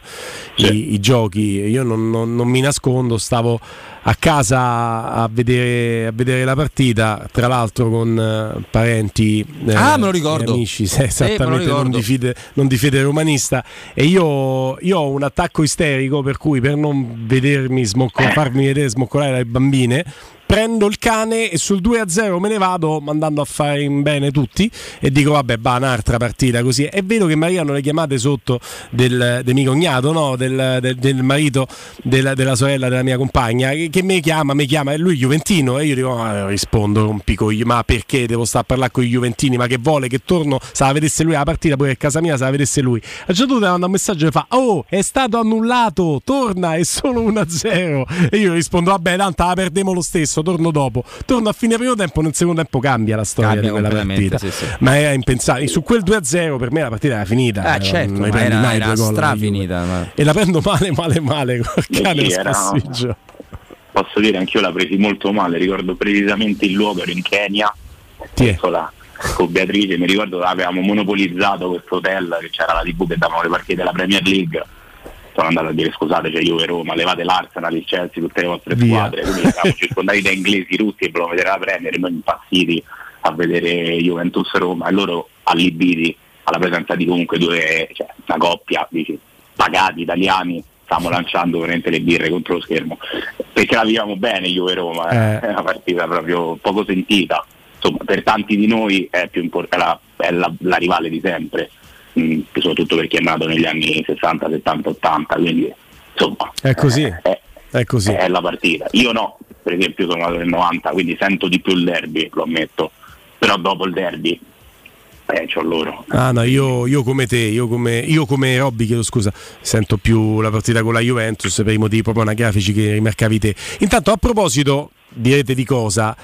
Kolarov è stato chiamato in causa tante volte nella vicenda Bonucci, dice ma se abbiamo accolto Kolarov ex laziale possiamo accogliere anche Bonucci, situazioni un po' divergenti, torna però in auge il nome di Kolarov perché Salernitana, dopo aver preso nuovamente come direttore dell'area tecnica Sabatini, prende anche l'ex terzino della Roma e di tante altre squadre Kolarov, e quindi entra nell'organigramma societario, ripartirà dalla Salernitana, l'ex difensore di Roma, Inter, un'altra City tra l'altro, ritornerà dopo ritornato pochi giorni fa in Granata. Walter Sabatini ha richiamato anche il serbo e vediamo in che ruolo poi, chiaramente avventura al Pisa terminata dopo poche settimane, va a comprare sigarette, ruolo dirigenziale, anche quello ruolo dirigenziale, è uno affidabile che ci mette poco, che è conosciuto, no? Ma sì, che diciamo, c'ha la destra sanitaria attiva, quella scadenza quando è chiuso. Ma veramente lo chiama per prendere le sigarette? Ma non è credibile, ma dai. Sì, è credibile. Tra l'altro Sabatini aveva portato Kolarov da giocatore alla Roma. Purtroppo sì. Sarà un po' il Mazzara magari dei vecchi tempi. Magari. Potrebbe. Non so. Ma invece Kerrer vi piace? Leggevo prima che è il nome più gettonato delle ultime ore. Un 96 che ha il minutaggio di Renato Sanchez alla Roma, se vogliamo, sperando che abbia integrità fisica. A te il 3 gennaio a Trigoria te serve Cagliari, uno che giochi Cagliari subito. 1, Empoli 0, scusate se vi interrompo. L'Empoli male, eh? Gol di Viola. Dino. Nicolas. Parente? No. L'Empoli adesso è penultimo in classifica, nonostante un grande allenatore, Gianvittorio. Sì, ce lo ricordiamo, insomma, con piacere. Sì. Oddio, posso dire, all'Empoli ha dimostrato comunque di essere un bravo tecnico. Ma via. rispetto a altri che hanno allenato Empoli, maledetto. Quest'anno insomma lui c'è una squadra abbastanza schifo, Caronte, piuttosto scarsa rispetto all'anno scorso. E, mentre Keller, però una cosa che secondo me volge a favore del ragazzo in caso, stavo vedendo prima lo storico infortuni, l'ultimo infortunio è del 2021 e questo è un buon segno. Dai, siamo presi nel 24, è il tempo. Sì, insomma, sì. E il tempo fasse male qua. Certo, se tu in questo contesto hai più giocatori che peggiorano che giocatori che migliorano, se ne prendi uno che già ai limiti storici non parti benissimo come Renato Sanchez, no, certo. Se ne prendi uno sano, sì, te può migliorare, può saltare qualcosa, ma alla fine l'anno scorso il ragazzo ha fatto più di 30 partite, insomma, poi non sempre titolare, però comunque giocava, non è un cattivo giocatore, ecco. Ma magari lo prendesse meglio, Giambi, meglio di chi ha 20 presenze negli ultimi 2 anni tra panchina Juventus e panchina Berlino, insomma. Te dici Bonucci? Io ripeto, insomma era più il favore che faceva la Roma al giocatore per provarli a far fare l'europeo piuttosto che il favore che avrebbe fatto più a noi a livello tecnico. Poi però è un giocatore, tu in questo mercato lo ripeto, scusandomi con chi l'ha già sentito e vi compreso Roberto, ma lo vedremo, è un discorso che magari può essere utile per chi si fosse sintonizzato adesso, no? Per capire il mio ragionamento. Tu il mercato di gennaio lo fai paradossalmente per gennaio, cioè, solo per gennaio. Per gennaio, perché da febbraio in poi, quando ti ritorna Ndicà, quando si spera, veramente non è ironia ragazzi, dobbiamo augurarcelo che prima o poi, se non è febbraio e marzo, cominci a far capoccella anche Smalling, se no entriamo nell'ambito del paradossale e del paranormale. Cioè io capisco i vostri mugugni, io capisco i vostri mugugni, amici miei, però se ti fai tutta la stagione per un dolore e non per un infortunio, siamo nell'ambito di un paranormale che dovrebbe avere risvolti anche contrattuali. Lì se l'abbia oltre 6 mesi credo che iniziano a subentrare quei problemi. Io devo immaginare che quella sia una situazione che possa prendere una piega differente, ma se anche quella non prenderà una piega differente, io col ritorno di Ndicà, Kumbulla che a febbraio sarà riatletizzato e a marzo sarà utilizzabile, non è un top player ma è un giocatore a disposizione, avrai Ndicà, Kumbulla, Llorente, Mancini, più Cristante adattabile, non ti calcolo neanche Smalling, il reparto ce l'hai a posto da febbraio. Il problema è gennaio stai senza nessuno, quindi tu il difensore lo prendi per gennaio, ragion per cui mi permettevo di dire, anche se era impopolare, che turandosi il naso forse per gennaio ti sarebbe stato utile anche Bonucci. Ora se la Roma prende qualcun altro che non è Bonucci è andata migliorativa, sono d'accordo con voi, Bonucci poteva dare poco. Se la Roma non prende nessuno, sei andato a rimetterci non prendendo Bonucci, ragazzi, è un dato di fatto numerico. No, è un dato numerico, però secondo me il giocatore non c'è più, cioè secondo me non c'è proprio il giocatore, cioè non è usato garantito, ecco. No, esatto, cioè, bravo, è come se mi metti a me, cioè magari mettesse la Roma, diceva testato come difensore centrale, cioè più o meno è quello. Io farei questo tentativo, sono sincero. Gratis. A me mi vogliono meglio la curva di quanto anche Bonucci. Un primavera è meglio di Bonucci, Carlos Monzon. Secondo me questo rischia di essere un luogo comune, perché non c'è un giocatore della primavera che per esempio è stato portato a Torino, aggregato alla prima squadra da José Mourinho, quindi non c'è nessuno pronto secondo Mourinho. Paradossalmente solo centrocampisti, c'è carenza di difensori centrali. Esatto, nessun difensore centrale, solo centrocampisti. Però non conosco, sono sincero, non lo conosco abbastanza bene. E serve sì un usato garantito e soprattutto un ragazzo che sia disponibile dal 3 gennaio. Cioè, il problema è, come dicevi giustamente te, se arriva il 25 gennaio è tardissimo, se arriva uno pronto il 3 gennaio sì, però già in questo ragionamento ci devi pure mettere, poi sicuramente sarà un professionista diverso rispetto a Cervigno e Dumbia, ci devi pure mettere se la Costa d'Avorio malaguratamente per noi a vince la Coppa, eh? Cioè, tu devi sperare pure che non la vince, non solo perché torna prima, tornerebbe prima, ma anche perché comunque un po' te sbornia pure se è il giocatore più. Sì, ci ricordiamo Gervinho. Vabbè, Gervinho e Dumbia sono veramente casi estremi, cioè di quella rosa lì di 25 persone qualcuno è tornato a giocare al club suo, non so, tutti tornati morti o con delle signorine infilate nascoste in un aereo. Cioè, qualcuno è tornato normale, voglio dire, cioè, ha perso un paio di settimane magari per smaltire i festeggiamenti, pure 10 giorni e poi hanno rigiocato, cioè Gervinho quella stagione è morto lì, Dumbia Politano è mai rinato, mai più. Mai. Cioè, non so come... Magari vince la Nigeria, l'Indica torna abbastanza arrabbiato e gioca meglio, dai. Magari fosse.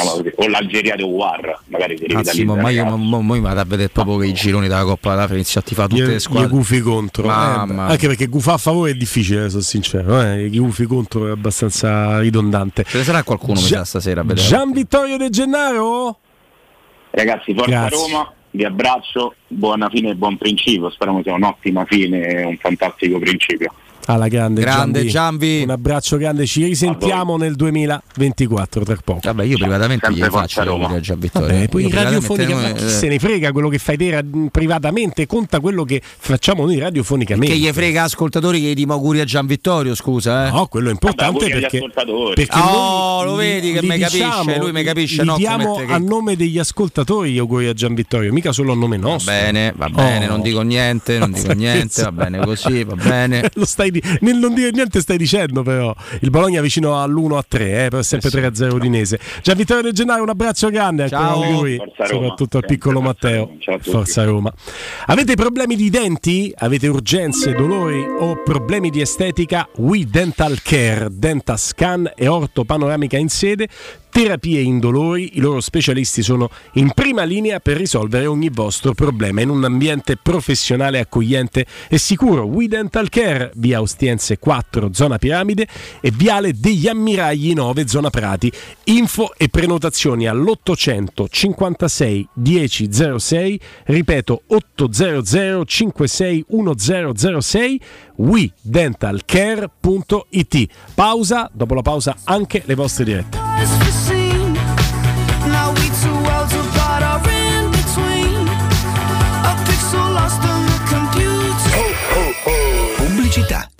Vuoi dare il benvenuto al nuovo anno con tanti colpi di gioia? Fallo in tutta sicurezza con i fuochi artificiali di qualità di Max Fireworks. Da Max Fireworks trovi il più grande assortimento di fuochi artificiali di Roma, candele romane, razzi, girandole, coni multicolori, finali assortiti, petardi.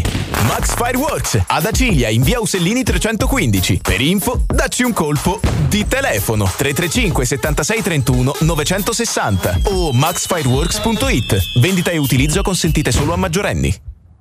Fin da bambino mi dicevano: Paolo, smetti di fare il salame. Ma io il salame non lo faccio. Il salame lo fa Clai e li fa buoni, come la pascita che è dolce e tenera e poi sta bene con tutto. La trovi nelle migliori salumerie e su Clai.it. Il salame lo fa Clai. 3, 2, 1. Il Capodanno di Roma è a Cinecittà World. 10 feste, una location. Vieni a Cinecittà World, il più grande villaggio del divertimento. 8 cenoni, 40 attrazioni, 4 discoteche, 6 spettacoli dal vivo. Concerti di Achille Lauro, Ghe Chegno, Corona e tanti altri. Mezzanotte con i fuochi d'artificio. Biglietti da €40 su cinecittàworld.it. Secur Metra, da oltre 30 anni studiamo infissi per proteggere ciò che ami. Design Minimal, per un vetro più esteso con la massima trasmissione luminosa esistente in commercio. Con noi amplifichi ogni performance energetica. Le nostre finestre, connubio armonico di estetica e sicurezza, un equilibrio perfetto tra isolamento termico ed acustico. Contatta ora il numero verde 800 001 625 e scopri i vantaggi del bonus fiscale con lo sconto in fattura del 75%. Secur Metra, una finestra su Roma. Quindi dopo aperitivo? No, oggi ho il dentista. E sei così allegro? Io avrei una fifa. E perché? Dolore, sia fisico che al portafoglio. Bah, come sei antiquata. Io sono un paziente We Dental Care. Il benessere del cliente è al primo posto. Macchinari di ultima generazione, un medico per ogni specializzazione, 2 centri all'avanguardia vicini alle metro e con orario continuato 9:20 lunedì sabato. Vai su WeDentalCare.it. 800 56 10 06. Faccio di meglio, ti accompagno. Ciao zia! Sì, certo che ci fa piacere. A Natale sei da noi. Anche zia Renata, sì. E anche il marito, certo. Il figlio? La nonna. Sua zia, le nipoti e Ugo. Anche lui. Tutta la squadra di hockey? Sì, e anche Paolo. Troppi autoinvitati? Ci pensa Mancasa. Con la vastissima esposizione di console e tavoli allungabili fino a 3 metri c'è spazio per chiunque. A dicembre pronta consegna e sconti fino al 65%. Mancasa.it, via dell'Omo 101 e via Laurentina 779. Quando Roma brucia, Nerone placa le sue fiamme. Nerone, l'amaro di Roma, un gran liquore che racchiude in sé millenni di storia, arte e civiltà. Asciutto al palato, dal gusto pieno, che regala intense sensazioni. A Roma nasce Nerone, un incendio di sapore. Stanno tornando gli incentivi statali da Valentino, concessionaria Volkswagen. Ma i fondi sono destinati a durare pochi giorni e per non perdere questa opportunità ti attendiamo oggi stesso. Fino a 5.000 euro di vantaggi con rottamazione statale su Polo, Taigo, T-Cross, T-Rock, Golf e Tiguan, anche in pronta consegna. Valentino, concessionaria Volkswagen, via Tiburtina 1097, via Tuscolana 1233, via Paesiello e Largo Lanciani. E dal 2 gennaio anche nel megastore di via Prenestina 911. Nuovo, usato, certificato, service e ricambi. Valentino Automobili.it. Nel centro di Ostia, in una zona commerciale ad alta percorrenza, la società SIPA dispone di negozi di varie metrature, locali liberi e disponibili da subito, adatti a qualsiasi tipo di attività, in una posizione privilegiata e centrale. La zona signorile, la collocazione commerciale e gli ampi parcheggi nei pressi rendono questo immobile un ottimo investimento. Per qualsiasi informazione rivolgetevi al 345 713 5407 e visitate il sito www.keikalt.com.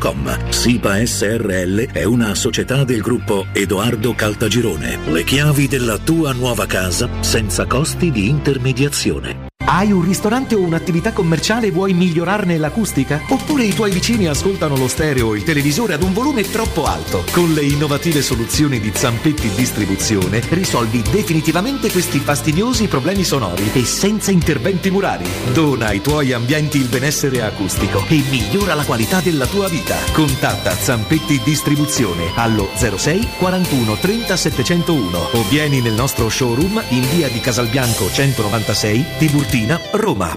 Vuoi un materasso di altissima qualità ai prezzi più bassi del mercato? Se lo vuoi in memory di ultima generazione o con molle indipendenti, comodo e rilassante o ancora ortopedico dal sostegno deciso, vieni direttamente in fabbrica da Artigiana Materassi, la vera qualità made in Roma, con oltre 50 modelli da provare. I nostri grandi showroom ti aspettano in via Casilina 431A con garage convenzionato a soli 10 metri e in viale Palmiro Togliatti 901, dove c'è una grande insegna gialla. Info allo 06 24 30 18 53 o su Artigiana Materassi. Buone feste da Teleradio Stereo.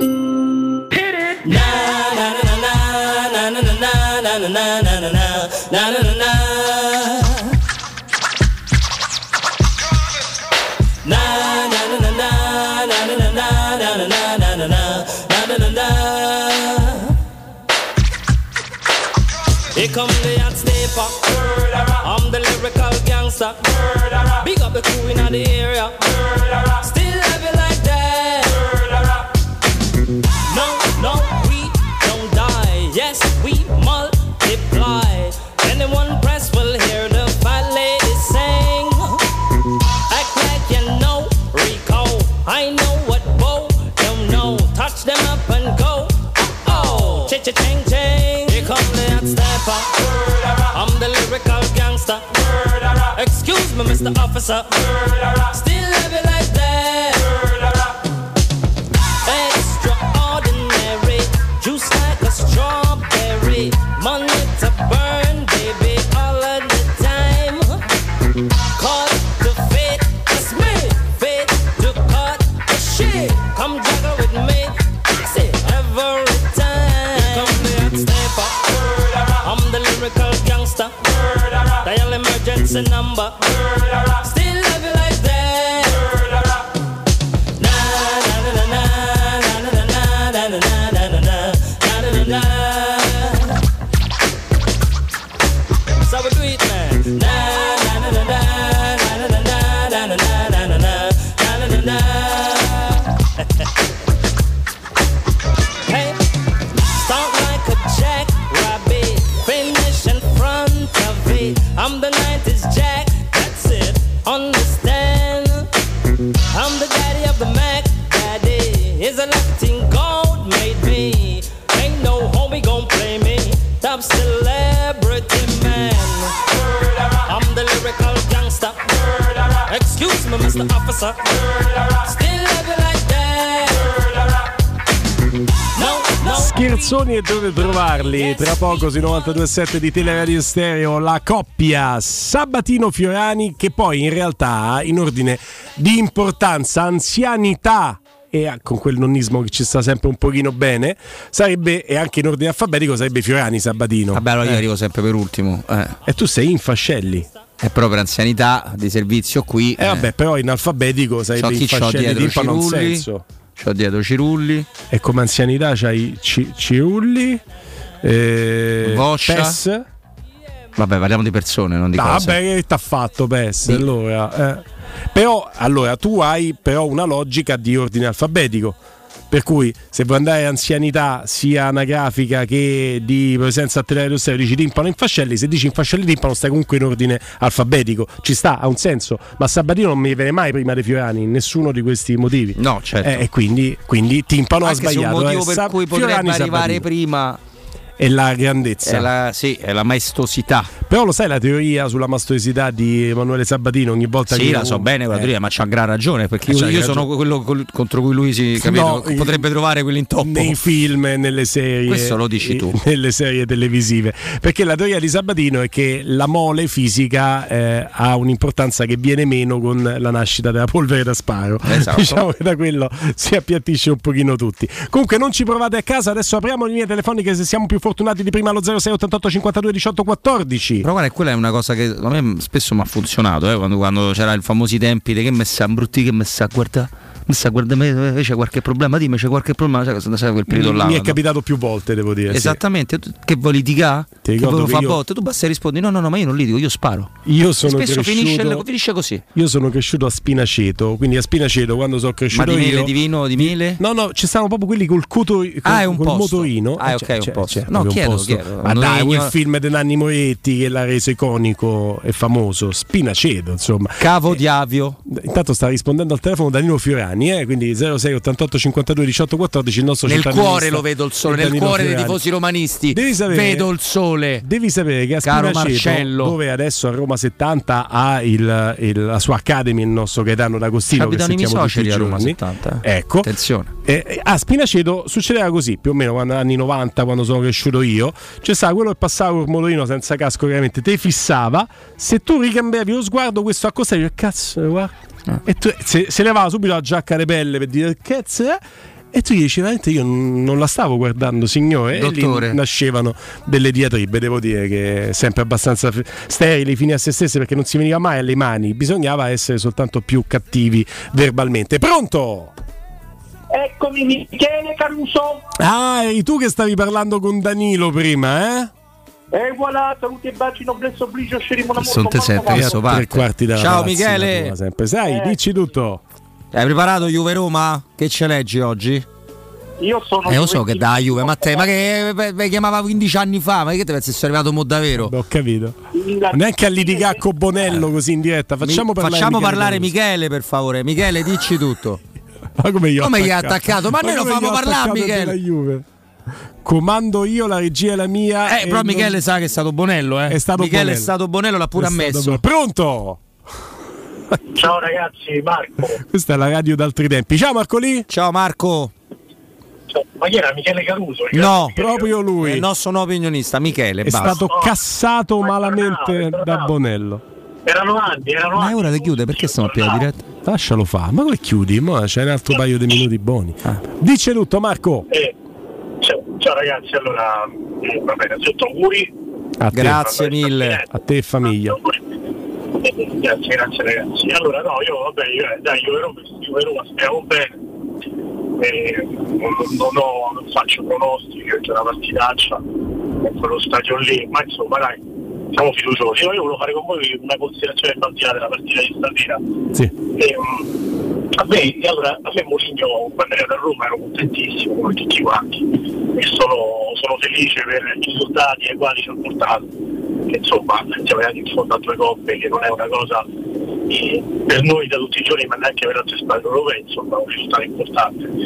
Però secondo me quest'anno in questo momento sta commettendo un errore, un atteggiamento che non mi piace, ed è quello di criticare apertamente in maniera rude, aspra, con dichiarazioni pesanti, come fossi stato al Chelsea nessuno dei calciatori avrebbe giocato, A me questi ragazzi non piacciono, perché Mourinho ha fatto 6 campagne acquisti con Roma, è vero, con il limite del finanziamento salari, con i parametri zero, con tutto quanto, però non è che sta qui con giocatori che lui ha trovato o giocatori che non conosceva che gli sono stati imposti. Cioè Christensen è arrivato con Mourinho, Selic, Igna, Shomurudov, lo stesso Dybala, che non è un giocatore che al netto dell'ingaggio che percepisce vale meno di quello per cui la Roma ha fatto l'investimento.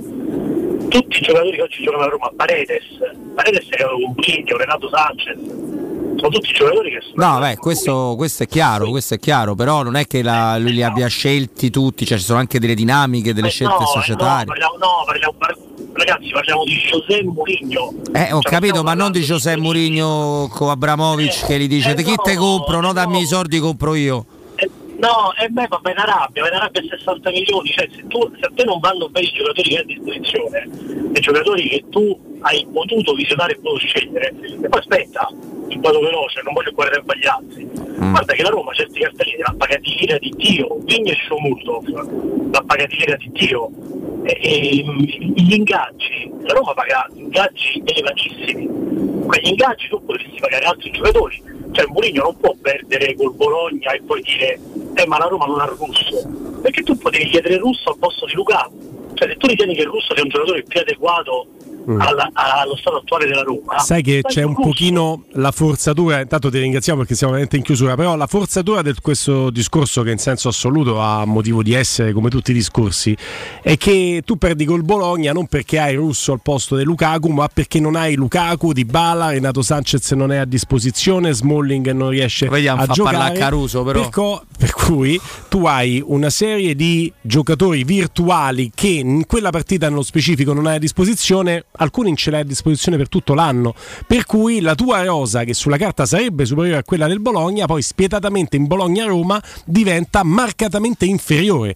Oggi il Bologna, a testimonianza del fatto che sì, gli allenatori, sì, i moduli di gioco, sì, le stagioni, ok, tutto bello, ma le giocate le fanno i giocatori. Oggi il Bologna senza Ndoye, che era il giocatore più in forma del momento, perde 3-0 con l'Udinese, perché Cioffi, non hai quegli strappi. Ho capito, ma Cioffi è più bravo di Mourinho, però cioè di metterci pure la valutazione degli allenatori. È vero, quello va tenuto conto. Ce n'è un altro subito in canna, il gesto è emblematico, anche perché noi torniamo a lavorare domani, mica siamo come te. Io devo dire che per qualche giorno farò l'ascoltatore e il papà, ecco, quindi non scrivete se n'è nato Timpano, non se ne andrà, no, purtroppo per Robby no, qualche giorno da ascoltatore e da papà, a disposizione chiaramente delle urgenze dell'azienda, ma soprattutto permettetemi di dirvelo, 2 gennaio sarà il giorno in cui si festeggerà il primo dei grandi compleanni di gennaio. Gian Vittorio De Gennaio. No, il primo dei grandi compleanni di gennaio è il 50° compleanno di Franchi, il secondo dei grandi compleanni di gennaio è il 50° compleanno di Fiorani. Tutti e due in diretta sui 92.7 di Teleradio Stereo. Faremo una festa mega galattica che andrà anche sui social. Quindi, amici miei, per qualche giorno non mi sentirete, non andate in apprensione. Ci sarà chiaramente Robby, Simone Voccia con voi anche domani. Domani Stereo. Simone Voccia no, già ci ho avuto ieri che sono stato cattivo. Domani c'è Corallo con me. Questo per dire che Teleradio Stereo non molla di un centimetro. Intanto grazie a Matteo Bonello in cabina di regia. Tra poco coi 2 mattacchioni di Danilo Fiorani ed Emanuele Sabatino. Un ringraziamento grande chiaramente a Roberto Infascelli al mio fianco. Grazie. Sei tu. Oh. E ricordatevi che il sito di Teleradio Stereo, teleradiostereo.it, è curato da Studio Graffiti, il tuo partner ideale, partner per tutti quelli che sognano di avere un sito internet ma hanno confusione in questo mondo così complicato. La web agency Studio Graffiti è qui per trasformare il tuo caos informatico in un capolavoro online. Molti clienti hanno già fatto il salto di qualità grazie a Studio Graffiti, che con anni di esperienza e un'attenzione meticolosa ai dettagli trasforma i tuoi sogni digitali in realtà. Studio Graffiti realizza campagne marketing, grafica, loghi, siti e-commerce e gestione social. Il sito www.studiograffiti.eu e scopri la nuova sezione coupon. Scegli lo sconto più adatto al tuo business. Studio Graffiti, il tuo business nel palmo di una mano. Vi accompagnano Danilo e Emanuele alla partita. Caro Robby, spero di messaggiarci dopo. Perché mi devi dire? Se ci messaggiamo vuol dire che le cose sono andate in un certo modo. Ah, ok, allora in quel caso va bene, sì, va bene. No, ok, se vanno male sappi che ti blocco, quindi non mi scrivere nessuna delle tue teorie complottiste. Ogni volta che le cose non vanno bene provo a messaggiare con Robby e come scrivere sui muri di un bagno dell'autocritica. No. Non avrai risposta. Grazie Robby, buon anno ovviamente anche a te. Forza Roma, rimanete sui 92.7 di Teleradio Stereo, la radio dei tifosi della Roma.